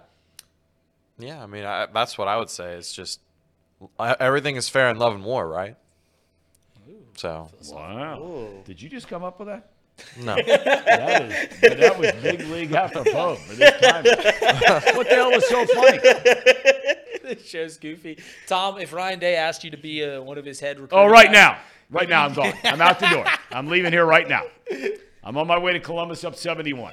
Do you think do you think coaches now hate it more than ever? Do Oh, you think there's they no li- doubt. Or do you think do you think there's anybody that likes it now? There's somebody out there that likes it, but most of them are echo what Reed and his brother says to him. Most of them will tell you that that's the part of the job that just wears them out. And it's part of this whole thing where they've changed rules about, you know, I mean, I remember talking to Urban Meyer about this. You know, when they, they give you these little windows where you're allowed to make contact with these recruits. right? And, and he would tell me that he literally has like four or five guys that are sitting with him, just giving him every single number next for the text. Hey, send one to Reed. Make sure he's doing good. How's he doing? How's mom and dad? Let's get one to Elliot. Hey, man, great game over the weekend. Get the game. I mean, this goes on for days and days and days and days and days. And then they shut down that window. Then all of a sudden, you can't do some of that stuff for a little while. Okay, then you're allowed to go visit. So now all of a sudden, you know, you're trying to do this, this, this, and this. And oh, by the way, and, and a lot of the big time guys, it's private planes, right? All that kind of thing. Mm-hmm. And, and they're jumping on a plane and they're going to visit the dude in Chicago. And they're going to visit the guy down in Texas. And they're going to visit the two guys down in Florida. And they're trying to get the two. I mean, it, it just never ends. Forget coaching the team right? And then you throw in spring football, and you throw in fall, the fall and the summer. You're getting ready in two a days. It for a lot of these guys, the addition of the media and the addition of the rules in recruiting, and now the transfer portal has thrown say- another entirely new layer on top of it all. You don't you don't have to just recruit the kids to get them in the building. Once they're there, you then got to recruit them so to make sure that they they stay. Right? That's you got to make sure right. they're all happy that they don't leave and go to some other school. That's and exactly right. that's that's you're right. It's just adding double the stress of you know I got to get these kids in. Well, then so here I got to make them happy. Got to keep them around because they can transfer. They get in the transfer portal. So it's it's making it a lot tougher for these coaches. And, and certainly there's some coaches that you, you got to adapt. Right, if, if you don't adapt, you're, you're going to be left Yeah. in you're going to be left in the dust. So if you don't adapt to the transfer portal, then see you later. I mean, can you imagine? And again, we, we seem like we get back, and, and this is on me, it's on nobody else. You get back to, to Ryan Day on this thing. You just had a quarterback that did not lose a game the entire year until going on the road against the second ranked team in the country. You make one mistake, a pick that cost your team the game. Okay? Now they had other plays they could have made. It wasn't all on Kyle McCord. But I, I'm talking about from Ryan Day's standpoint now. Okay? You lost the game. It's a disappointment you didn't beat Michigan. It's a disappointment you didn't play in the Big Ten championship. It's a disappointment you didn't get in the college football playoff. So, in the eyes of your fan base, this year has been a disaster. And now he's taking even more heat because it's three years in a row. You lose to Michigan. Okay? So, you got all that going on. But you had your quarterback. Mm-hmm. But you want to be honest with the kids. You got to be honest with them. You got to be honest with everybody. And the story is, is Kyle McCord and his dad want to ask Ryan Day, hey, are you guaranteeing that I'm going to be the starting quarterback next year? And Ryan Day, apparently, allegedly, during this conversation, said, look, these were our goals this year. Kyle had a hell of a year. Hell of a year. First year starter, program like this, big wins against Penn State, last 60 seconds against Notre Dame, blah, blah, blah. Undefeated until the Michigan game. But he looks him in the eye and he says, I'm not going to guarantee that. I can't do it in this job. It's not fair to you. It's not fair to the other players on this team. It's not fair to our fan base. And it's not fair to me. And then the kid looks you right in the eye and says, You know what? I'm out the door. Do you think it's a little bit fair though? Uh, and again, I'm, I'm, I'm not saying who's right, who's wrong here, but if Kyle McCord knows deep down that Ryan Day and the rest of the Ohio State recruiters are going out trying to find, actively trying to find a quarterback that's better than him, do you think that's a fair reason to go? Because I, I agree with you. If I think if- it's definitely if- a fair reason to go. If, if if Ryan Day says, you know what, you're going to compete with some of the guys on the team for that job, it's a little bit different than saying I'm going to go out right now and try to find somebody better than you, and then have him have him compete with you for the job. Right. I think it's I think it's very different. So I would be on the side of Kyle in, in this specific situation, not only taking the heat with losing to Michigan. Ohio State fans are Yep, again, brutal. brutal. Brutal. But at the same time, I, I you know you, you you can see it both ways. I, I, I, really don't. totally see it both ways. I was just coming at it from the coach's standpoint. We were talking about recruiting, transfer portal, all these kinds of things. You're trying to coach players. You're trying to get to know your kids. You're, how they doing in school? Do they have a problem with a girlfriend? I mean, all this sort of stuff going on. And then all of a sudden, you know, you got to have that kind of conversation. And now all of a sudden, this whole Ohio State thing takes on an entire life of its own about Devin Brown now who's going to play in the bowl game as a starting quarterback. He lost out the last week before the season started this year to uh, Kyle McCord to be the starter. And all of these other guys that are potential first and round, second round picks, they're playing in the bowl game as of today. Jalen Jayden Daniels comes out yesterday. I'm gone, not playing a bowl game. They come out. Caleb Williams not playing a this guy not playing that guy. Marvin Harrison Jr., JT Tuimoloau. All these guys are at practice every day right now. Now they can change their mind and not play in a bowl game. But, you know, it, it appears as though, and I'm not a gambler, if I were a gambler, I would be throwing some serious cash on Ohio State in this bowl game against Missouri. Give me the SEC team, Tom. I understand. I know where you come from. All right, before we get to Charlie, quick ad reads, and then we get to Car- Charlie Goldsmith. All right, take it away. Yeah. All right. So, the Bengals report, Bearcat report, is brought to you by Encore Technologies. Encore Technologies provides IT solutions for a data center world with a suite of services for mobile computing to desktop to data center, supporting both centralized and work from home computing. Oh, whoa. You got it. You got it. You got Computing it. modules. Computing modules to improve efficiency and Productivity. Casey, that's crazy how you memorized that. felt like I repeated myself there twice, but No. oh well. Um, and then we got And you look handsome. Thanks. We got Pahhni water, made right here in Hamilton, Ohio. Uses natural limestone filtration, unlike the artificial processing that other brands use. The result is a healthy alkaline water. Some say the best tasting water in the world. You can visit Pahhni Water at p a h h n i water.com. See where you can buy the great tasting water. And and by the way, Pahhni is such a it's a great product. It's an even better bottle design. You look at that bottle that Reed's holding. It's the best water bottle design in the game. Casey did a great job of stacking about we had about 50 Pahhni bottles and we were going to make a fortress with it.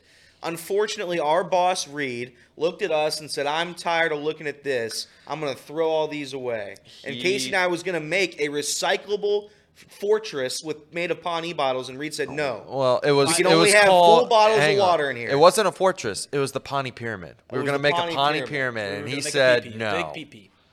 It was the PP, and he took it. He My took wi- it away. My wife came in here when we were watching the Bengals game, and she saw the studio and she said, "Are you guys running a frat house?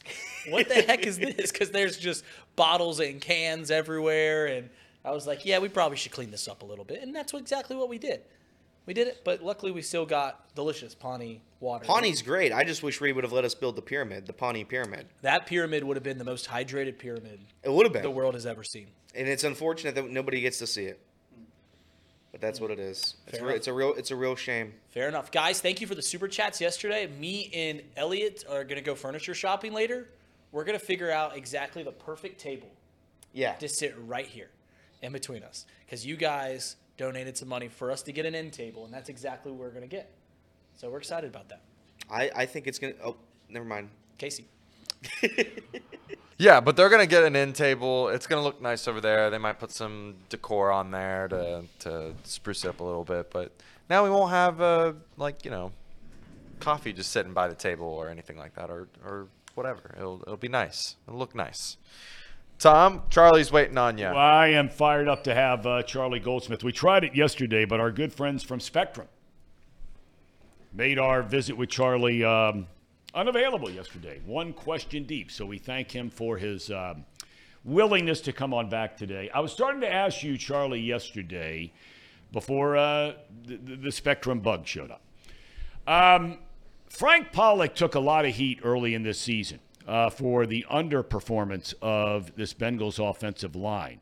Ever since they've shown some kind of commitment to the run game, which they have in the last four weeks under Jake Browning, really the last three weeks, uh, all of a sudden, if you buy into Pro Football Focus, these guys are, are grading out among the top at their positions of all players in the NFL. Um, did Pollack get too much blame early? Is he not getting enough credit now? So, like, the hardest thing for me to evaluate with the Bengals is kind of this specific question you're asking. There's such a, a delicate divvying of responsibilities between what Taylor, Zac Taylor does as the play caller. Brian Callahan runs a lot of the pass protection plan, and that's a huge piece of what he does. Then obviously Frank Pollack, his role as the run game coordinator, but ultimately they're runs that fit the game plan that Zac and Brian develop. So I would say overall, when I look at kind of this trio of Zac, Brian, and Frank, um, I look at the collaboration and the chemistry and the you know being on the same page from developing a game plan at the very origin to executing from a technique and a which hand you push with and all that kind of stuff on the offensive line. So I think this is a trio that works very well together. I give Frank a ton of credit for like the rise of Cordell Volson. Also, I give Brian Callahan a ton of credit for the way they were, were, passing off blitzes seamlessly and incorporating the running backs and tight ends into that. And Zac Taylor deserves some credit as well for developing an overall, you know, structure of a game plan that put everyone in position to be successful. Okay. All right. That's fair enough. Uh, when you look at the Ja'Marr Chase situation, no, no, no, let me back up. DJ Reader uh, and DJ Ivey was really coming on for this team. He had been playing well here and made some nice plays, both on defense and in special teams. Sorry to see that he's going to be out for the year, it looks like. Uh, then you have DJ Reader. He's a free agent at the end of the year. He has come back from this injury before. Two part question. One, how big a blow ultimately is this for the defense? Um, and number two, does this perhaps lead the Bengals in a situation where they could bring him back at the end of the season? I think was, he was the player they could least afford to lose, even more than Trey Hendrickson, just because I like their depth at edge rusher. You know, Josh Tupou has had a nice career with the Bengals. Zach Carter has kind of been playing out of position at nose. Reader is a guy they can't replace. You know, we know what it looks like without DJ Reader because they lost him for like what six, seven weeks last year, and that was some of the worst defense the Bengals have ever looked like they've played during Lou Anarumo's tenure with the team. So it'll be very tough sledding, um, a huge piece of adversity to overcome.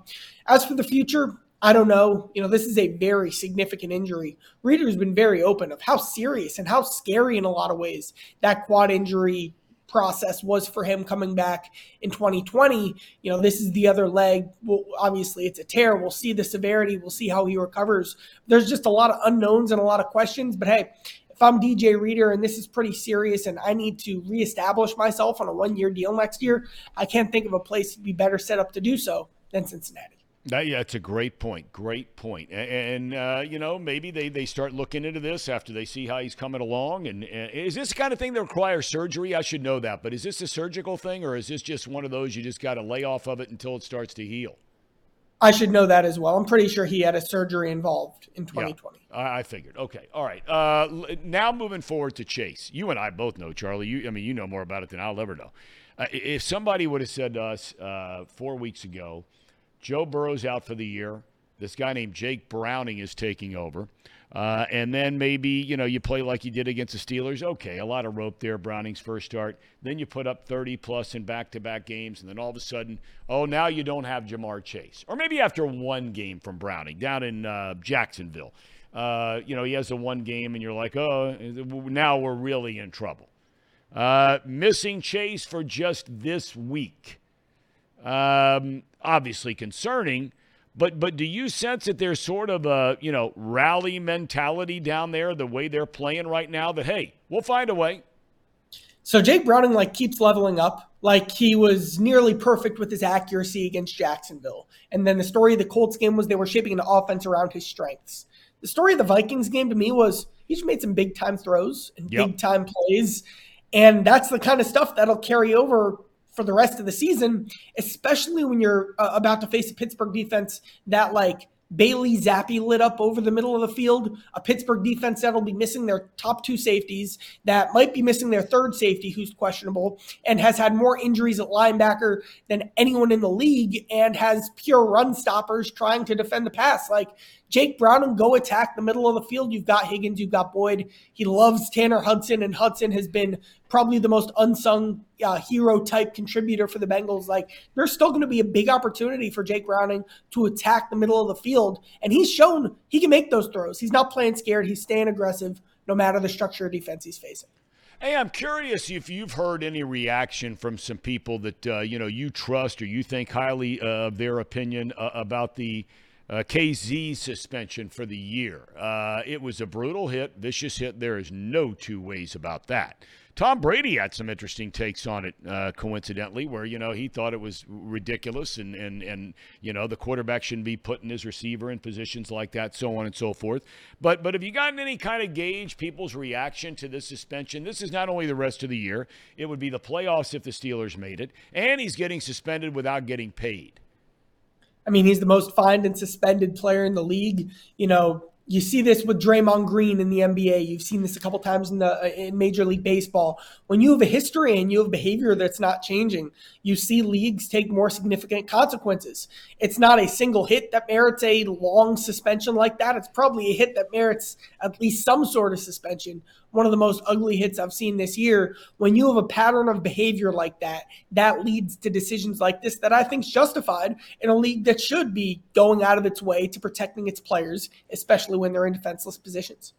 Okay, um, your gut feeling, and we were talking about this before you came on, because you know, obviously, you put in different information into different rhythm, uh, uh, uh, research, and all this kind of thing uh, to come up with mathematical chances of a team to make the playoffs, depending on who you believe the Bengals' chances are X, Y, and Z. You think they make it? I think they need to win. I think if they win two more and get 10 wins, they have a pretty good shot. And I think that I really like their matchup against Pittsburgh and Cleveland. I think that the Bengals defense is built to terrorize people with the skill set of Joe Flacco, who's played great, but like Flacco played the Bengals last year, and it was one of the worst quarterback games I've ever seen because of the way this Bengals defense is built. So they'll need some help if they just win two more. Obviously, the Kansas City game looms large. If they win that one, then all of a sudden you're having a 2021 moment where you're looking around and going, wait a second, like it, it might be time to raise the bar and expectation level even more so. But I think what's realistic is they win two more. They have a pretty good shot. I feel pretty good about them yeah. doing that right now. Yeah, I, you know, and, and, and look, I, I know I'm stating the obvious here, but I think sometimes we get so caught up in making the playoffs, in you know all that kind of conversation. If somebody would have said four weeks ago that this team would be where they are now, I, I just think that Jake Browning and, and, and Charlie, you tell me. I mean, you know the guy a little bit. You talk to him. Uh, this is one of the most unbelievable stories that I have ever seen. Now, 49ers fans are going to say, hey, man, you know, look what our guy did last year, last guy in the draft and all that kind of thing. Fine. But this guy's bounced around. He's been cut. He's been brought back. He's been the third quarterback. He's been a practice squad guy, all these kind of things. And, and he's doing things that have never been done by any quarterback in the history of the league through his first four starts. This is an unbelievable story. Let's go back quickly through the uh, Jake Browning experience undrafted free agent, not even invited to the combine. When he gets to Minnesota and he gets preseason reps, he plays terribly. And he'll tell you this, and Zac Taylor will tell you this. He plays so badly that he thinks he's going to get into coaching. He sets up phone calls. He's ready to drive to take a GA job on like Tuesday. And two days before that, the Bengals give him a call and tell him they'll give him a shot for a workout. Then with the Bengals, you know, he's the third string quarterback. The third string quarterback doesn't get scout team reps. So he's putting in time on his own. He's asking, what can I do to help the team win? He's putting so much effort into helping the defense, going to extra meetings, working with the defense, helping them read opposing offenses, doing all that kind of stuff. He gets the buy in from the team. Still, you know, in training camp this year, he didn't play great. We were talking about should the Bengals go out and get Brandon Allen. The Bengals went out and got Will Grier. And an answer I would love to know is what if Will Grier didn't go to New England? Would there have ended up being some sort of competition between Grier and Browning just because Browning hadn't shown much? And I think his experience on the scout team this year really helped him. He got like a, a nothing to lose opportunity in scout team. You know, you can just make and rip aggressive throws because there are no consequences. I think that mentality and that opportunity really helped Browning play with an overall, you know, a bit more of a swagger and a confidence against difficult looks against a good Bengals defense. So then he comes out here and makes history. That's about as good as it gets. Do you think that he ends up a starter somewhere else next year? I think that we're in a AJ McCarron 2.0 situation here. You know, remember AJ McCarron leads the Bengals to the playoffs yeah. in 2015. The Bengals put a very high value on him, and they held on to him for longer than anyone expected because of the high value they had. Now, the Bengals did end up agreeing to a trade with the Browns that ended up not going through because of an email problem. Um, was it a second and a third? So they had a very high value that another team ended up meeting. If it's February and a team's offering you like a second or a third for Jake Browning, you can get a starting running back or a starting tight end in the draft. All right, I think I make that move. But the Bengals are a team that really values the backup quarterback spot. We know that. And so they certainly have some incentive to keep him here if they don't get, say, that draft pick in return that they might want. All right, I'm curious as we wind down here. I don't want to take up much of your time, and we appreciate your time. I, am curious uh, are, are there areas of this team in the last four weeks where you thought those areas were of big time concern for the future of this franchise, whether it's the offensive line, the tight end room, the running back room, and we don't know what's going to happen with Mixon, um, you know, uh, different components of the defense. Uh, are, are, there areas just the way they've played the last four weeks that all of a sudden you're going, ooh, we might be a little bit better off next year than we thought in that area? I wasn't counting on Chase Brown just because you never know. Like Chase Brown was a late fifth round pick. Chris Evans was an early sixth round pick. And, you know, you never know with these guys on day three. I think I'm counting on Chase Brown to have a long term role a lot more than I, you know, would have six, eight weeks ago. Look at tight end. Uh, they both could be free agents, but if you could bring back Hudson and Sample and then draft a developmental tight end to become your long term starter, that becomes a pretty good plan you know, eight weeks ago, I'm saying, is it time to have a conversation about what the Bengals have to do at left guard? I think that Cordell Volson is, you know, sticking his flag firmly in the ground as the yep. Bengals, you know, long-term left guard. Um, I'm on Myles Murphy Island, and I think that he has really taken the steps that you would want to see for a 21-year-old edge rusher. He has really started to come on and play with some real momentum, and you know, shown that you know, even though you know we can debate that pick, he's shown that he has kind of been the, the skill set the Bengals were expecting. So those guys as a whole would be uh, areas I'd look at. Okay, last thing I want to ask you about. I'm a jump ship completely over to the other side of the island on baseball. It seems like every single day, it's another rumor about Jonathan India. Now we heard Nick Krall talk about Jonathan India at Reds Fest. You talked to him uh, that he's willing to to start moving around a little bit, get out of the infield, do some time in the outfield. We wanted to see that happen before last year. It didn't happen. Um, at the end of the day, do you think India gets moved? I think that if Nick Krall was like very confident that he would get moved, then you don't have the conversation about playing the outfield. Why have that conversation if, you know, probably a, you know, India was fine with it. We talked to him about this, but why have a potentially awkward, difficult conversation like this if you're just planning to move the guy anyway? The India trade stuff hasn't changed, even with the Candelario uh, signing.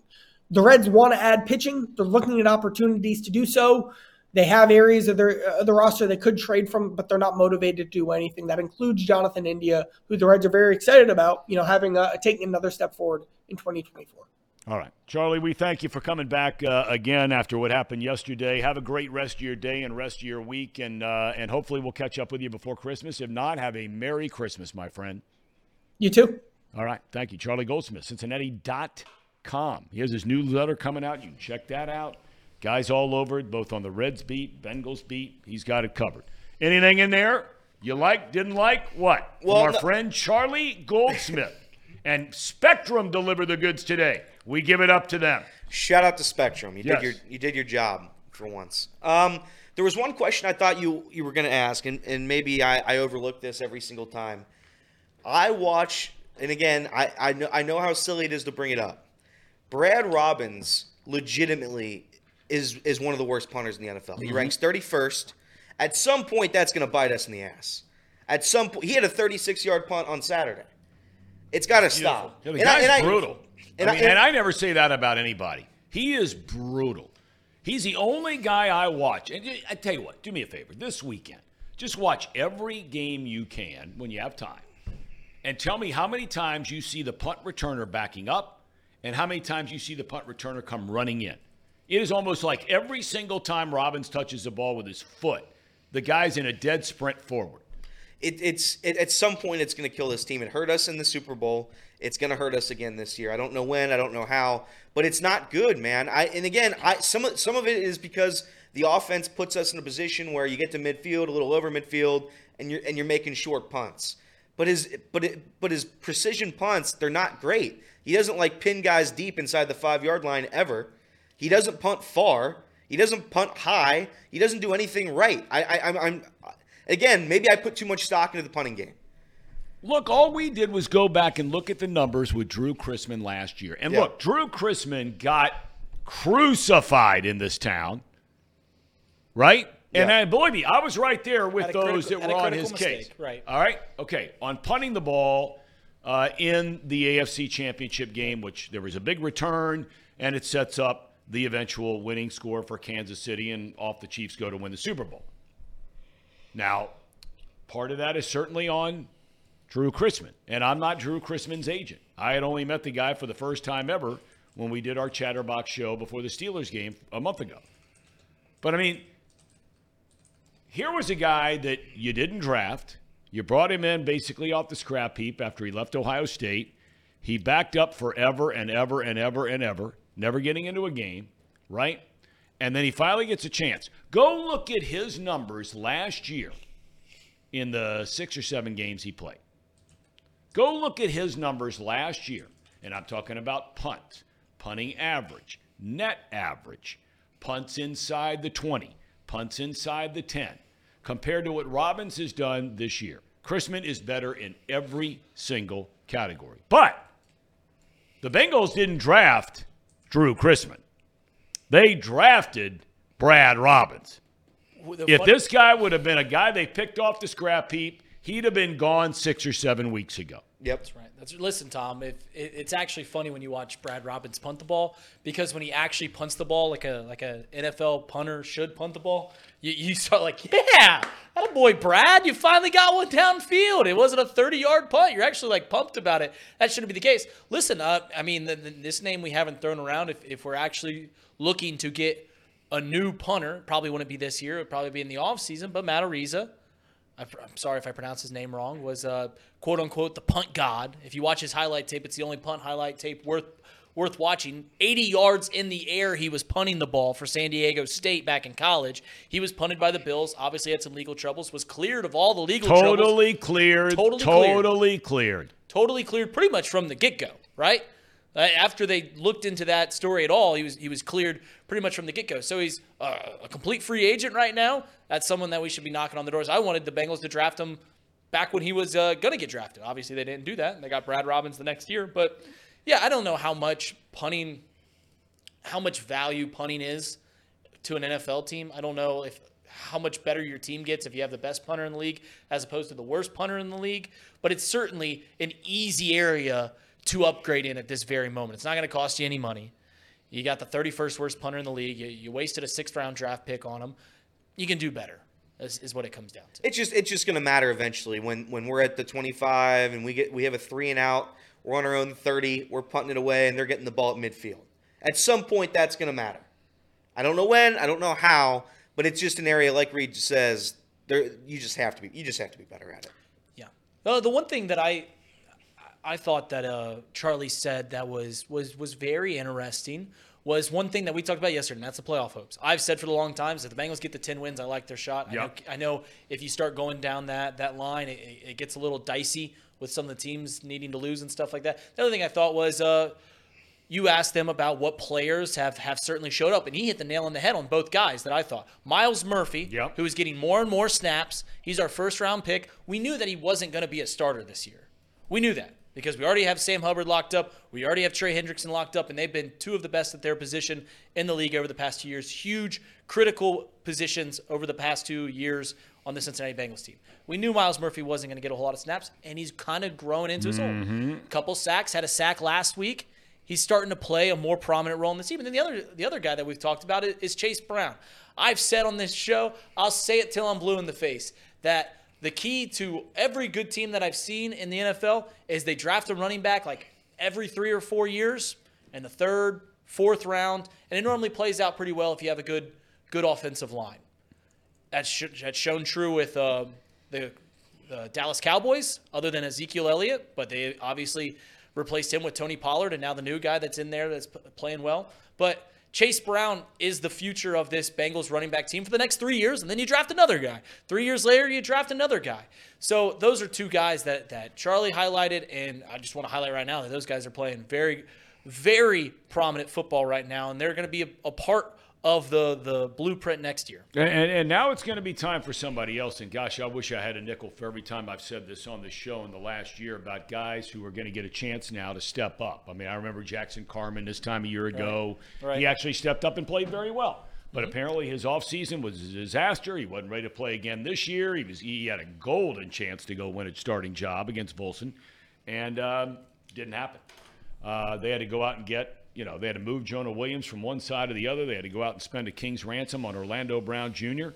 Uh, and good for the Bengals for doing that. But uh, and, and we've talked about these defensive linemen, you know, whoever they are, right?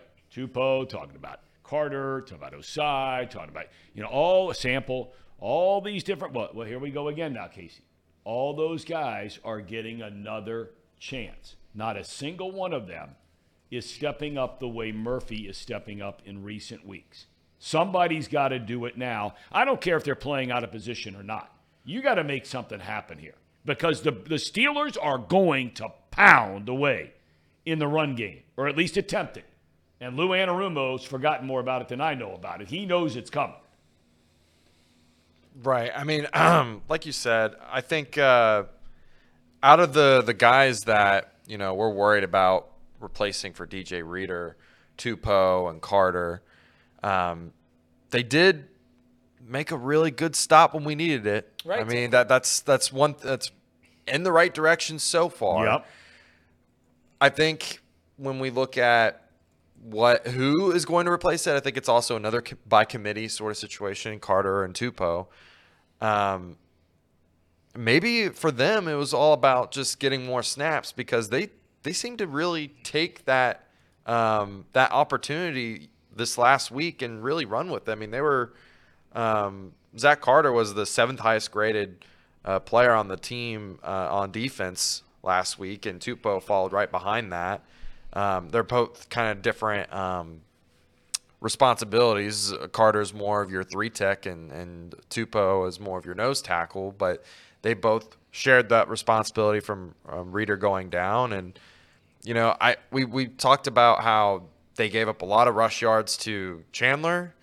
Um, I think Chandler's actually a pretty good running good back, back. and I but think he ain't as good as these two cats are playing this weekend. Well, sure, maybe, but I also think the Vikings interior is pretty good too. Like, Yes, I, I think I think that culmination really. I mean, if you take that into in consideration, then you see and you kind of understand why they were able to run the ball on us. But this week against the Steelers, I mean, we held them to 16 points. Like we act like they they Yep. gouged us. I mean, it's gonna take another sort of normal. I guess it's now. Now it's normal. A normal Bengal defensive day where they give up 350 yards and take the ball away twice. That's what it's gonna have to take to to, to beat the Steelers. And if you don't do that, then you might be in trouble. Well, look, they, they, uh, you know, we can talk about the Kansas City game and the Cleveland game that are coming up, and, and, and those are against two bona fide, legitimate playoff teams. This Steeler team is not a playoff team. They're not. There, there are no excuses here. Division rival, none of that stuff. I mean, the, the, the, the Steelers through the years have owned the Bengals. It's not even been a rivalry. They've owned them. Now, maybe not in the last two or three or four years, but over the long haul, they have owned them. And I mean stupid owned them. So, you know, th- there are no excuses here for this week. And you end none. You got to show up and you got to beat a team that is an inferior team to you are. They have their third string quarterback, you have your backup quarterback, right? They are missing their two starting safeties, you're missing your best wide receiver. You start plucking all those people out, putting the pieces in. The Bengals are a better team. No excuses. Shut down the run. Uh, that's that's. I can't watch Najee Harris carve us up for another 85. What was that? I was singing the song. Oh, he was singing the, song. Uh, don't let Najee Harris carve us up for another 85. He's not a very good running back. If Jaylen Warren wants to go out there and he can do it, fine. Stop, stop Najee Harris. He, he's not a very good directional runner. He runs straight. He doesn't move right up the gut. Stop the run. If I you- like if- the other guy better. Jaylen Warren's way better. Yeah. Way better. Uh, if you have to make Mason Rudolph throw, the Bengals win this game by 15 plus points. This shouldn't be close. This should not be close. The Steelers have a very good defense, and they have one of the worst offenses in recorded history. Take care of business here. And as long as as long as we don't start swinging helmets at Mason Rudolph, we'll be fine. God. Listen, I've it just it just Shout out Amir Garrett. That's where I remember him. Amir Garrett. Amir Garrett. Oh, uh, Amir Garrett. You know, Myles it's Garrett. it's it's so it, it- it's just the Steelers, man. It's just the Steelers. They Tom's right. It hasn't been a rivalry a whole lot throughout throughout my fandom of being a Cincinnati Bengals fan. The Big Ben came in every single week, Yep. and you thought you'd had him right where you wanted him, and Big Ben would march it right down the field, and they win the game. Obviously, Big Ben's not there anymore, but even in a game where they're playing their worst football of the year, we're playing great football over the last three weeks it just feels like I don't know. I'm just I, I'm never confident going into Pittsburgh. Never confident. If we couldn't beat them at Paycor Stadium, it makes it hard for me to believe that we could beat them at Heinz Field. Granted, they're going to be on a third string um, quarterback, but we're going to be on our backup. We're going to have no Ja'Marr Chase more than likely. We're going to have no DJ Reader. We're going to be a banged up team. Every team at this point of the year is banged up, so that's not an excuse, but just laying out the facts where they are. Yeah, if you stop the run, you got to like where the Bengals are at. You know, can stop- somebody keeps bringing up getting a bunch of likes on this show, which I never do. Somebody's a little bit short on what they're hoping we're going to get on this show. We have hundreds watching on YouTube, Yeah. Thousands watching on Twitter. Millions. I yeah, Parker asked for 248 likes. If you guys would like to right now, just click the little thumbs up button. Boom, helps us out, helps you out. Everybody has a good time. Somebody says around like. here we're starting a bonus content that is going to be on OnlyFans. Drew Garrison says that. Yeah, Is Tom, that you gonna, something you that's gonna in the start making? OnlyFans, Tom? Yeah, Tom will be on definitely not. OnlyFans. Tom Definitely Brennan will be on OnlyFans. No. How much are you charging, Tom? Uh, it, it wouldn't make a penny, whatever you charge. You can charge a penny and you still wouldn't make a penny. All right, let's get to our picks. Okay. All right, and let's get to our uh, Power Five after that. Man, that Power Five stuff, there's been a lot of movement going on with some teams all of a sudden losing and winning. Okay, here we go. Tennessee at minus three. Texans won that game. What was the spread? Was this a push? No, no. Uh, Tennessee was favored by three, and Houston Oh, won. Tennessee was favored. I'm sorry. Okay. So the only winner is Zebra. Elliot, congrats. Did How you bet that? on that? Did On you the bet on that game? Real money on that How game? How about that? Uh, I I bet on the uh, Titans Titans blew a 13 point lead. Why do you continue to do this? because I don't know why I do it, Tom. I I I, mean, I, it doesn't make any sense. Last week or the week before, one or the other, you, you would have won unit after unit after unit. You couldn't even count that high. And I- then you make these picks and you do great.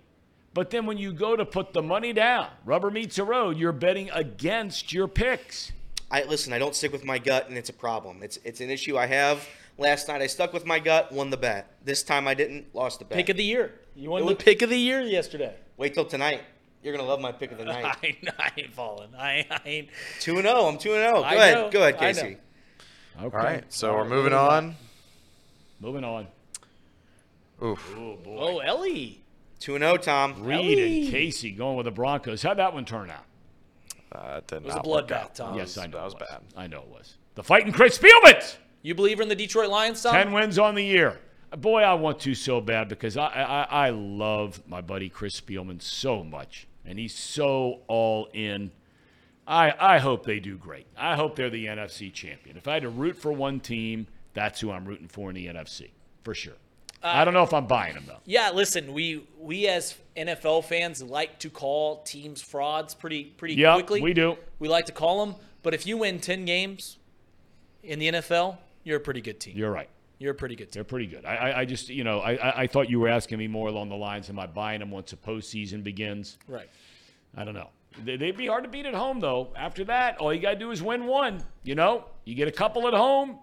That's right. You know, you go on the road, and who knows what happens. Okay, next up. Elliot's on a roll.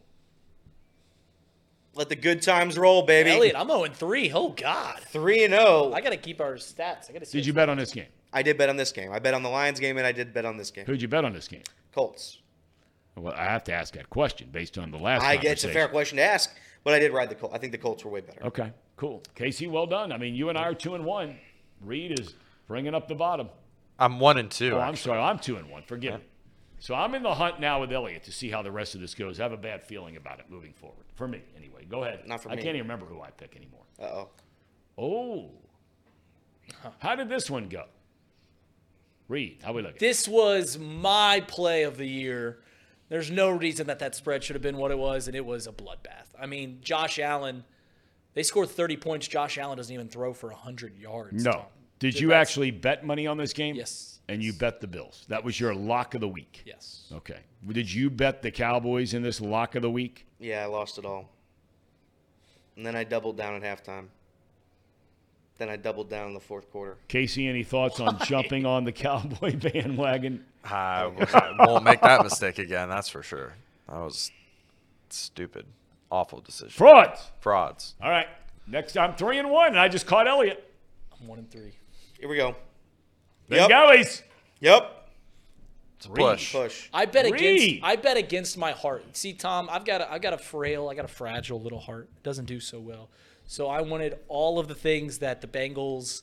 I, I bet against all the things that I want that my heart wanted, and it uh, it worked out. I had a good I had a good week with my heart. Not so much with these picks. Okay. All right. push. Uh, this is a neck and neck race now to the finish. Here we Is go. that it? Oh, I That's got a it. bad feeling this is. That's it. We didn't pick the uh, game last night, did we? Oh, we did pick one more. Oh, we did. Okay. Oh boy, Brutal. that's just push. That's a push. That's a three push. pushes. It's yeah, it's a push, but it doesn't feel like a, a victory, or it doesn't feel like a push. It feels like a loss. Casey, you were beat up over that game. I mean, Really the Brown are, the Casey. Browns should have Why are you- lost. Why are you so worked up about what the Browns do? I- Guys, Tom, I want all of our division rivals to lose. I want them all to lose. Want them all to lose. Well, I'm The not Browns so sure deserve to that's lose what that you want the rest of the year. I don't know that for sure, but I don't think I don't know if that's what you want the rest of this season. Well, I don't want the. I, mean, don't. I, there are could care less about the Who's Ravens. Cleveland now. play the rest of the year? Play us Besides the the last week. Um, I don't know who they. play. A couple of softies, I think. Right? I Don't they have play like the Raiders and They play Texans. Houston. They play the Texans. uh, Texas? So you would want them to beat the Texans? You want the Browns to win out except for us, so they, that game doesn't mean anything. That- I, either you want them to lose out completely to where they're losing Well, eight yeah, yeah, games, yeah, or yeah, you yeah. want them to right, right. And to that would have been a big deal the other day if they lost. They'd have the same record as the Bengals in a tiebreak. The, the the Browns would have head to head, but you get them one more time. So you beat them again, and if they had one more loss than you, you leapfrog them. Okay, I get it. But now we're at the point with three to go. Okay, Yeah. you, wouldn't you want them to beat the, Need the You can you can either lose out. The Browns can either lose out and That be completely happening. out of the playoffs, or they can win out and lose the Bengals. So however you want, it, however you want to slice it. But for me, I'd rather them lose out because I don't like the Browns. Do you, you know what's funny about your Bengal fandom, Casey? Is the Steelers are your least hated AFC North team, Yeah. and that doesn't compute in my brain. That Well, doesn't compute at all. Well, I don't like the Steelers either. I mean, like They, I feel like that's the most popular team to hate on, and like there's enough hate there already. I got to give hate to the rest of the teams in the AFC North because they just don't get hated on enough. They all stink. They all suck. Ravens do. Yeah, in their own special way. They the win Ravens, games out of the AFC North teams, the Ravens are the team I hate the least. And they're the ones I hate the most. It's the it's the Steelers by a country mile, Tom. Fighting hardballs. Then the Browns. Yeah, don't like them. Don't like their fan base either. Terrible. Where's our buddy Jolly Jolly been? Uh, he's he's uh, He's gone in the same direction as a lawnmower man. Just don't see him anymore. Gone with the wind. Well, Seasons it's- changed, and and he's out there producing games in the West Coast still. So, Well, he's back to the NFL now. Oh, is he? So he rejoins that that number one team. He which was is now doing the game and last uh, Burkhardt. What's that? He was doing the game last night. The game last night. I'm pretty sure. on ESPN. No, That's no, ESPN. he's a full time employee at Fox. He Yeah. wouldn't have been doing that game last night. Unless they let him, which would be It's- kind of a surprise. uh, Go It's the three take winter, nights. so Jolly's closes, as the root beer stands in Hamilton do. I see. Okay. All right. Well, I could be wrong on that. Jolly Jolly. He have been very posted something where he was in the truck. Oh, he was doing the Cowboys Bills. My Yes, bad. My yes, bad. yes, that would have been with Fox. He's back. With We gotta get Lawnmower. Man in here. I miss him. I miss him bad. I miss him. It's not the same, and certainly the the the, the sidewalks don't look the same. Power rankings, Tom. All right. All right, Casey. Here we go. We ready? Where are we starting with Reed Mouse? Sure. We'll start right, with Reed. Reed Mouse. It is. All right, so here's the thing, guys. I'm going to take a small victory lap here, a small victory lap. And the reason I'm going to do that is because two reasons. Last week, I had the Buffalo Bills at number five in my power rankings. And every single one of you, the 200 people watching Yep. the show, y'all laughed at me. Every single one of them. He said, You did not just put the Buffalo Bills in your top five. And what happened? They scored about a billion points by running the ball on the Dallas Cowboys, who a lot of people thought were the second best team in the NFL. So that's one victory lap I'm going to have. The other victory lap I'm going to have is three weeks ago. The 10 and 1 Philadelphia Eagles, I told every single one of you guys that they were not a top three team in the league. And what happened since that? You guys all laughed at me there. Loss, Yep. loss, Yep. Loss. Yep. I still think they're a great team, but they're not a top three team. So this is my top five, Tom. Okay. Let's see it. Coming in at number one, I think the San Francisco 49ers are the most complete team, and the, the Baltimore Ravens, those are the best two teams in the NFL. I don't think if you have anybody other than those two teams at one and two, then you're doing it wrong. Coming in at number three, the Kansas City Chiefs. My, my good friend Elliot Rearing, he uh, he texted us when the Chiefs were tied in the first quarter and said the Chiefs are terrible. Uh, they went on and, and pretty much dominated that game from that point forward. Kansas City Chiefs, I, I don't know what to tell you guys. Best coach, best quarterback in the league. I think they're still a top five team. Uh, the Eagles, Eagles Bills, just the Eagles. I, I obviously didn't delete that. There's always one thing. It's like a little Easter egg. What am I going to mess up on these power? That's okay. Power five. So the Eagles, I have at number four. They're still clearly one of the top teams in the league, and I think the Buffalo Bills are going to come in at number five. So that's my top five. That's good. Top pretty five. good. Solid top five. Solid. Okay. Elliot. My top five is as follows. The top two aren't going to change really. Uh, we're going to have 49ers. We're going to have we are going to have uh, the Ravens as well as my top two teams. But we have the Eagles again at three. Uh, I- full disclosure, I made this list yesterday before I watched that monstrosity last night. Um, would I have changed that in retrospect? Would yeah, you change it right now? Yeah, I would have. All right. What would you do? I would have I would have switched the Eagles and Bills. I would have put I would have put the Bills ahead. I think if the Bills win- if the Bill and I know it's a lot to say if the Bills win out. If the Bills win out, uh, they're the top. They're the best team in the AFC without question. I'll knock Better them, than the I'll, I'll put them ahead of the Ravens Wow. if they win out. Will they win? Win out? Will, will they win out? No. But if they do, I like them better than the Ravens. Okay. All right. All right. Um. I'm still, you know, look, I'm still in the Philadelphia camp. I think they're going to be okay. Their quarterback was sick last night. That's not an excuse. The old adage if he's good enough to play, then he's good enough to not use that as an excuse. But the bottom line is, if you heard the broadcast last night, they went on and on and on and on about all the fluids, the time in bed. He's not with his teammates. He's not in the meeting room. He's not in all. I mean, Jalen Hurts is Jalen Hurts. I'll take my chances when the playoffs start. So, I have the Ravens as the best team in football, without a doubt, in my opinion. I think they're the best team. I think they'd beat the 49ers if they played them. Um, 49ers are right there. I still have the Eagles at three. I reluctantly put Kansas City at four. I just am not buying the Chiefs. I'm not buying them. Is that game in Baltimore this week? I believe it's in San Fran. They play San Francisco or they play Baltimore, Kansas City? Ravens play the 49ers. Yeah. Roll the In Sa- Ravens play the 49ers. Yeah, in San okay, all Francisco. right, okay. I, I, I think that if the Chiefs had to go to Baltimore, I think they would get boat raced. That's fair. I really do. Uh, I'm just not buying the Chiefs, but I, there's so many other teams I'm not buying. I love to put the Bengals in there. I actually think, depending on everybody staying healthy and getting Chase back, I think the Bengals are going to beat Kansas City next week. I really do. I really do. Um, but we'll worry about that next week. But I'm still going to put them in there. And then I put the Brownies. The Brownies. Casey, any thoughts on the Brownies still being number five for me?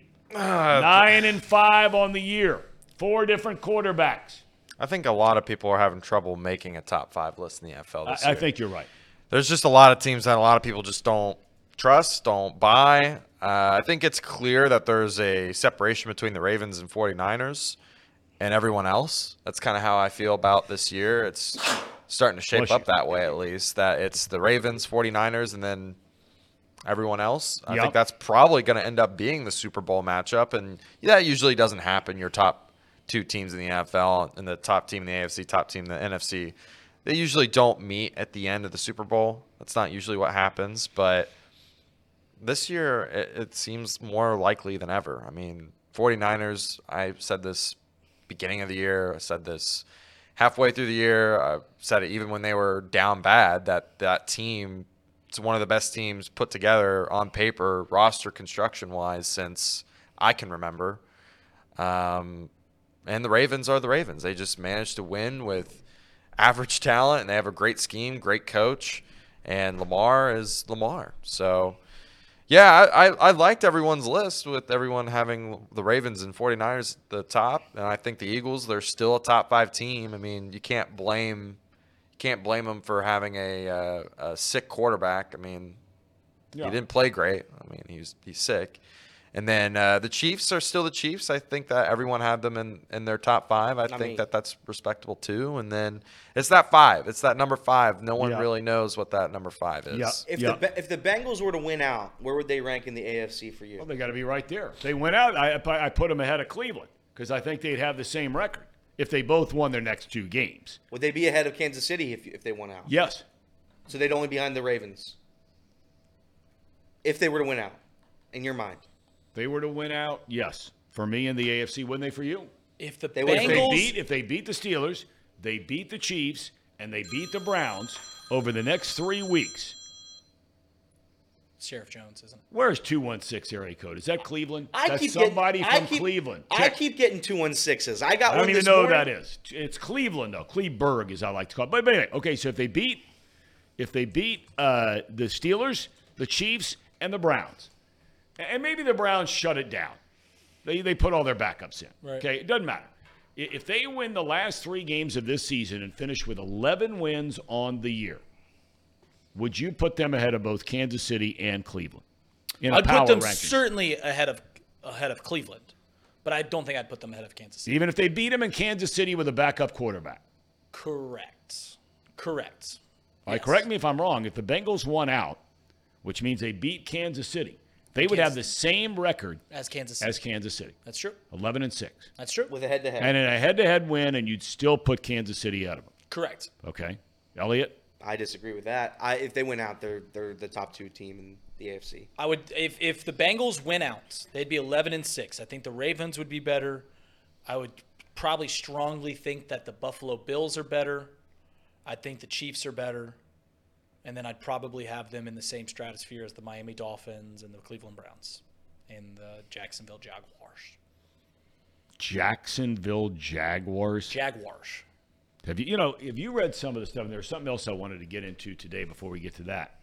I found, you know, there there are little things that I, and they're not a little thing in Philadelphia. They're a big thing in Philadelphia because this time of year, Philadelphia is just like we are in Cincinnati. They are all, yeah, they got an NBA team. Yeah, they got an HL team. But right now, they are all in on the Eagles. And I can't imagine what the sports talk shows are like today in Philadelphia. You've lost three games in a row. You're still the division leader. We talked about, you know, if both Dallas and Philadelphia won out even before their game a week ago, Philadelphia would win all of the tiebreakers. Well, Dallas lost, Philadelphia lost. Same thing, same thing still holds true. As you move forward, if they each win their last three, then the Eagles are champions. But the move made by the head coach Sirianni in Philadelphia to all of a sudden change who's the play caller on defense and going with the veteran Matt Patricia, right? Right hand man to Bill Belichick all those years in New England. Got the head job in Detroit. One of the favorite people that I've ever met in the game of football. If you just saw this guy on TV like I used to all the time, in, in, his days with New England, and their assistant coaches are not allowed to meet with broadcast teams. So all the years I get New England games, you'd go in, and the only coach you could talk to is Belichick. You can't talk to Patricia. You can't talk to Bill O'Brien. Blah blah blah. So never had a chance to talk to Patricia. So you just see him on the sideline, you know, looking like he looked, and then he goes to Detroit. Well, now all of a sudden he's a head coach, and he's got to come in those meetings. And man, I'm telling you, he is a great dude. Great dude easy guy to root for. Believe me when I tell you. But I mean, it, it would be like the Bengals uh, the last couple of years cruising right along. All of a sudden, they hit their first bumps, plural, in the road where they lose two or three in a row. And Zac Taylor yanking the defensive calls away from Lou Anarumo. That is the equivalent of this move in Philadelphia. With four weeks to go in the season, and he flips the play caller on defense and sends the other guy up in the booth and says to Patricia, You're the guy. That is a ballsy move. No doubt about it. No doubt about it, Tom. I just love those guys who eh, look eh, eh, and think about Sirianni and the heat that he potentially. Now, the defense only gave up 20 points last night, but it was a painful 20 the way it ended, right? Backup quarterback, four and a half to go, whatever it was. They start the drive at their own eight yard line, mm-hmm. and you nice can't stop them from scoring a touchdown. That's, that's, that's tough. That's the most alarming thing about the Philadelphia Eagles is because that was their calling, right? They, they I mean, they everyone knew that Jalen Hurts was an MVP candidate last year, but everyone loved the Eagles' defense, and now it's 23rd. It's in the bottom third of yep. most statistical categories. Yep. What has changed there? We talk a lot about the Bengals' defense regressing. We talk a lot about the, the Chiefs' offense regressing. What happened to this Eagles defense? I don't know. I don't know either because they got players everywhere. And they got animals on that team. It's probably all the Georgia Bulldogs they got. Probably too many. Yeah, you draft too many for Georgia Bulldogs, and uh, yeah. Should have got a couple Buckeyes. Well, there's no doubt about it. Just look around.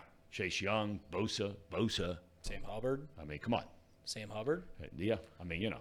That's that's and, and, that's not even mentioning on offense Terry McLaurin, 141 yards the other day for the Commanders. It's not even mentioning Jaxon Smith-Njigba last night, game-winning touchdown. It's not even mentioning that you know the other guy got his first NFL sack over the weekend. I mean, yeah, we it talk, goes on and on. We talk about uh, where has the Bengals defense regressed. Vonn Bell's no longer on the team. Vonn Bell. Eli Apple's no Eli, longer. Where is Eli Apple? Miami. It's out in Apple Island.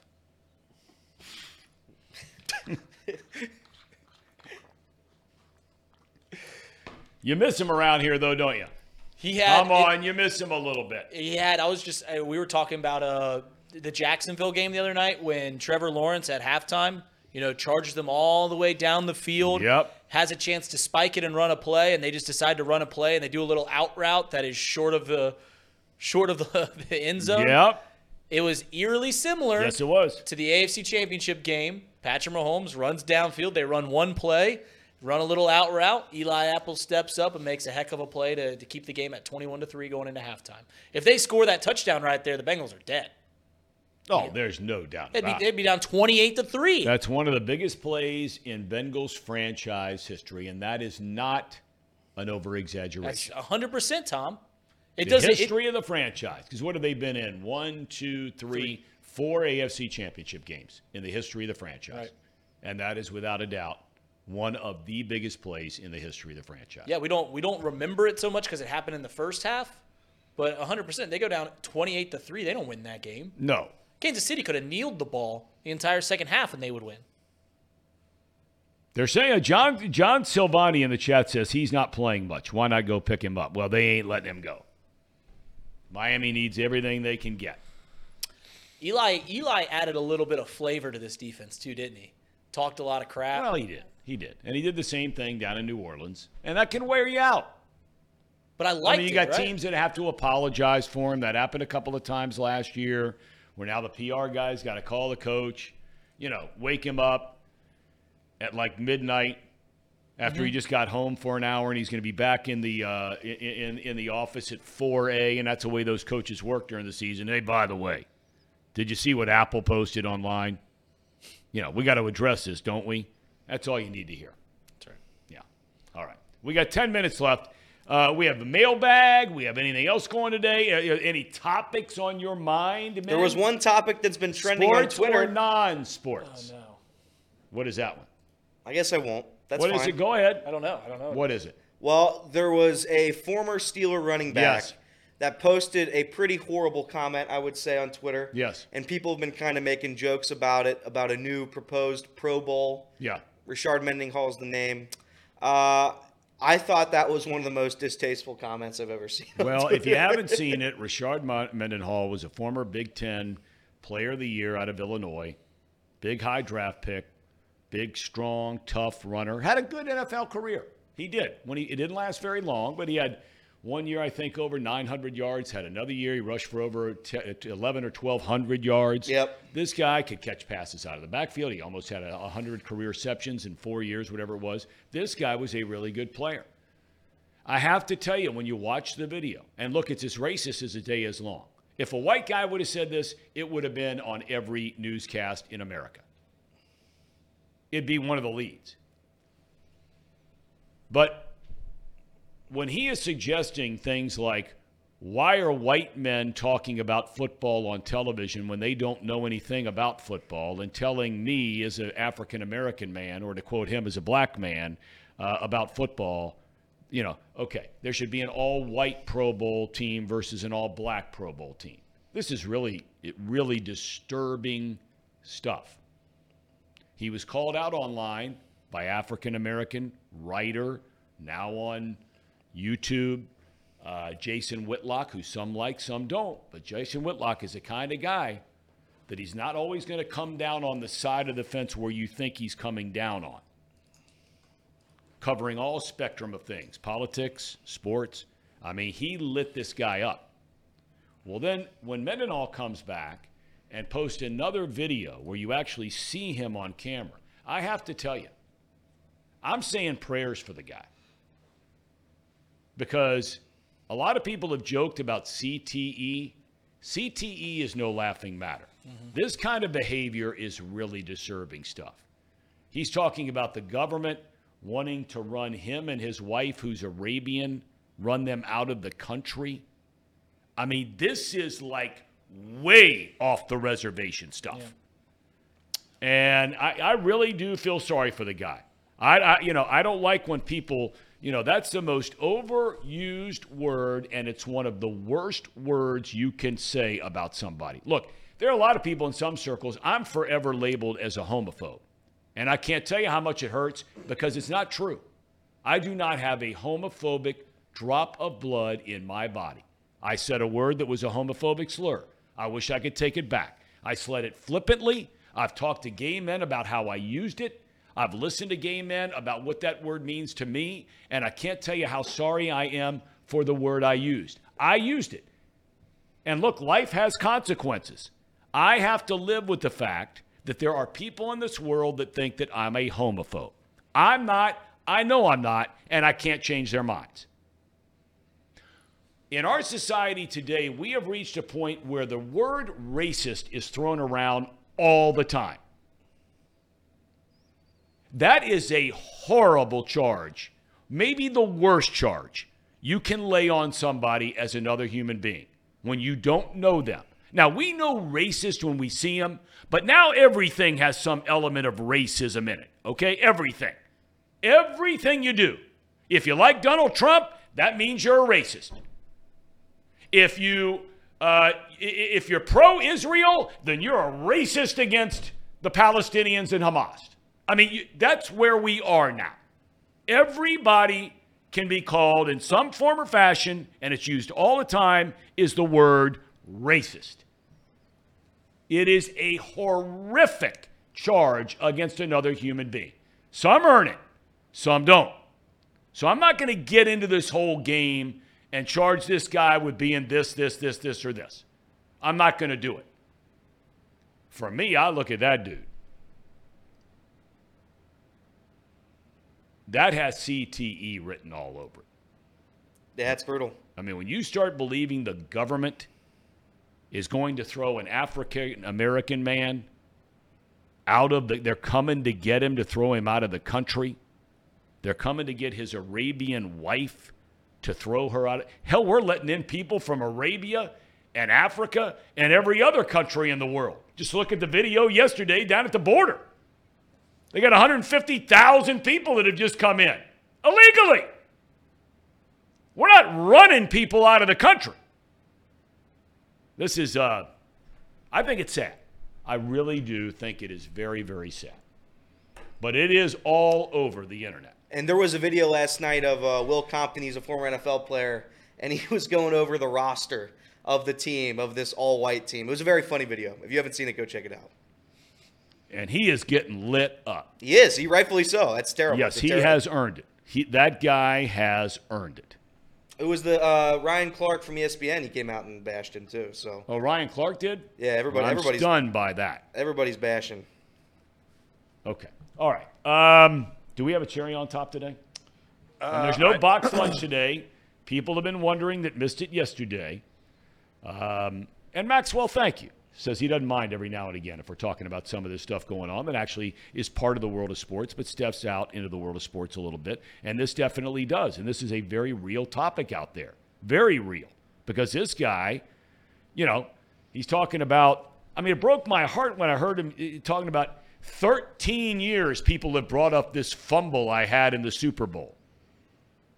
That's the one thing we forget about some of these guys that make mis- that, that, that, that have a play that happens on the Kevin Mack for the Cleveland Browns. My lord, down at the goal line. Was it Kevin Mack or was it uh, Earnest Byner? Has the, the fumble at the goal line in the AFC Championship game against Denver. The guy will never, ever, ever live it down. Bill Buckner went to his grave a heartbroken man. 1986 World Series, ball goes between his legs. Mets win the game, they come back and win game seven. That dude had to move to freaking Idaho to get away from all of it, where he died not too long ago. Heartbroken man. I knew Bill Buckner. Awesome, awesome guy, but haunted forever because that's the only thing people remember about you. Jeremy Hill. Clearly, this Mendenhall cat's going through the same thing. I guess so. Jeremy Hill was kicked out of Cincinnati for that fumble. Yep. And it's a shame because he, he played well for this team. He did. He played very well for this team. And, and, and, and naturally, Craig Samlin jumps in uh, with Jeremy Hill, I will never forgive you. All right. Um, do we have a cherry on top or no? Um, Because we need I, to lighten the mood. Even if we just played Dominic the Donkey. I did have one that's a little bit long. It's about uh, last night. Um, Lock was interviewed right after the game, and he, he got a little emotional because this was uh, his first time back in a while starting a full game. And uh, I'll just let you listen. Amazing won't do it justice. Amazing won't do it justice, but amazing also doesn't do justice. What the O line, what DK did on that catch, what the receivers did, what Ken Walker, Zach Charbonnet did all game long, the tight ends, man. It takes a special group to rally around a guy that, you know, is coming into his second game of the year, right? Used to the same thing all year long, same cadence, same spin of the ball, everything. For a, a team like that, not just the offense, the defense to rally around me tonight, man, that was that was amazing. I see some. I hear some emotion in your voice. Yeah. It's been a long time. it's been a long time. Um, I'm just blessed. I'm just blessed. Blessed with a great group of guys, a great city, great coaching staff. It's just, it's, it's awesome. It's a wow. Drew, when did you even know you were going to be playing tonight? Oh, there's a long story going into that one. But I kept the mentality that I was going to play, regardless of what was going on, how people were looking and whatnot. I was just like, you know what, you're going to go out there and play. So just be ready to play. Found out when we got here that I was going to get the nod and roll the dice, baby. Let's go. Take us back to the touchdown pass to, to Jaxon. Just what was the play call? Take me through. Yeah. I mean, I, I'll remember that play call for the rest of my life, but um, we're breaking the huddle. I knew Jax had the one-on-one. Good reminder from Shane in the headset. I said, hey, Jax, if you're one-on-one, I'm throwing you this pill. Sure enough, gave us a one-on-one look. Corner was soft. Jax hit him with some speed. Back pylon, back box throw. Came down with it. Again, Drew, we can see the emotion on your face. We can hear it in your voice. Can you can you just describe what you're feeling in your heart right now? Yeah, it's so hard. It's so hard to describe the feeling of you know not playing for so long, or at least what feels like a really long time to me. And then you sit there, you watch games, you wonder, can I do this still? I haven't been out there on the field. That's the human nature of it. You get back out there last week, I'm like, you know what? I'm the man still. I can go do this.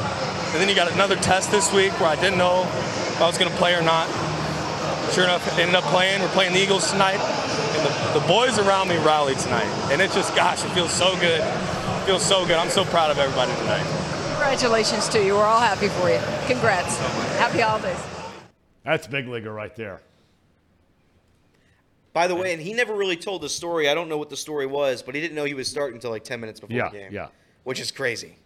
Well, I saw on Twitter where the general manager of the Seahawks, John Schneider, he's been there with Pete Carroll forever, that he does a, uh, a hit 35 minutes before the 45 minutes before the kickoff uh, on local radio. He has an agreement where he has to do that. Yeah. And they asked him point blank. He says, "I have no idea. I'm about to walk down there. We got to make a decision."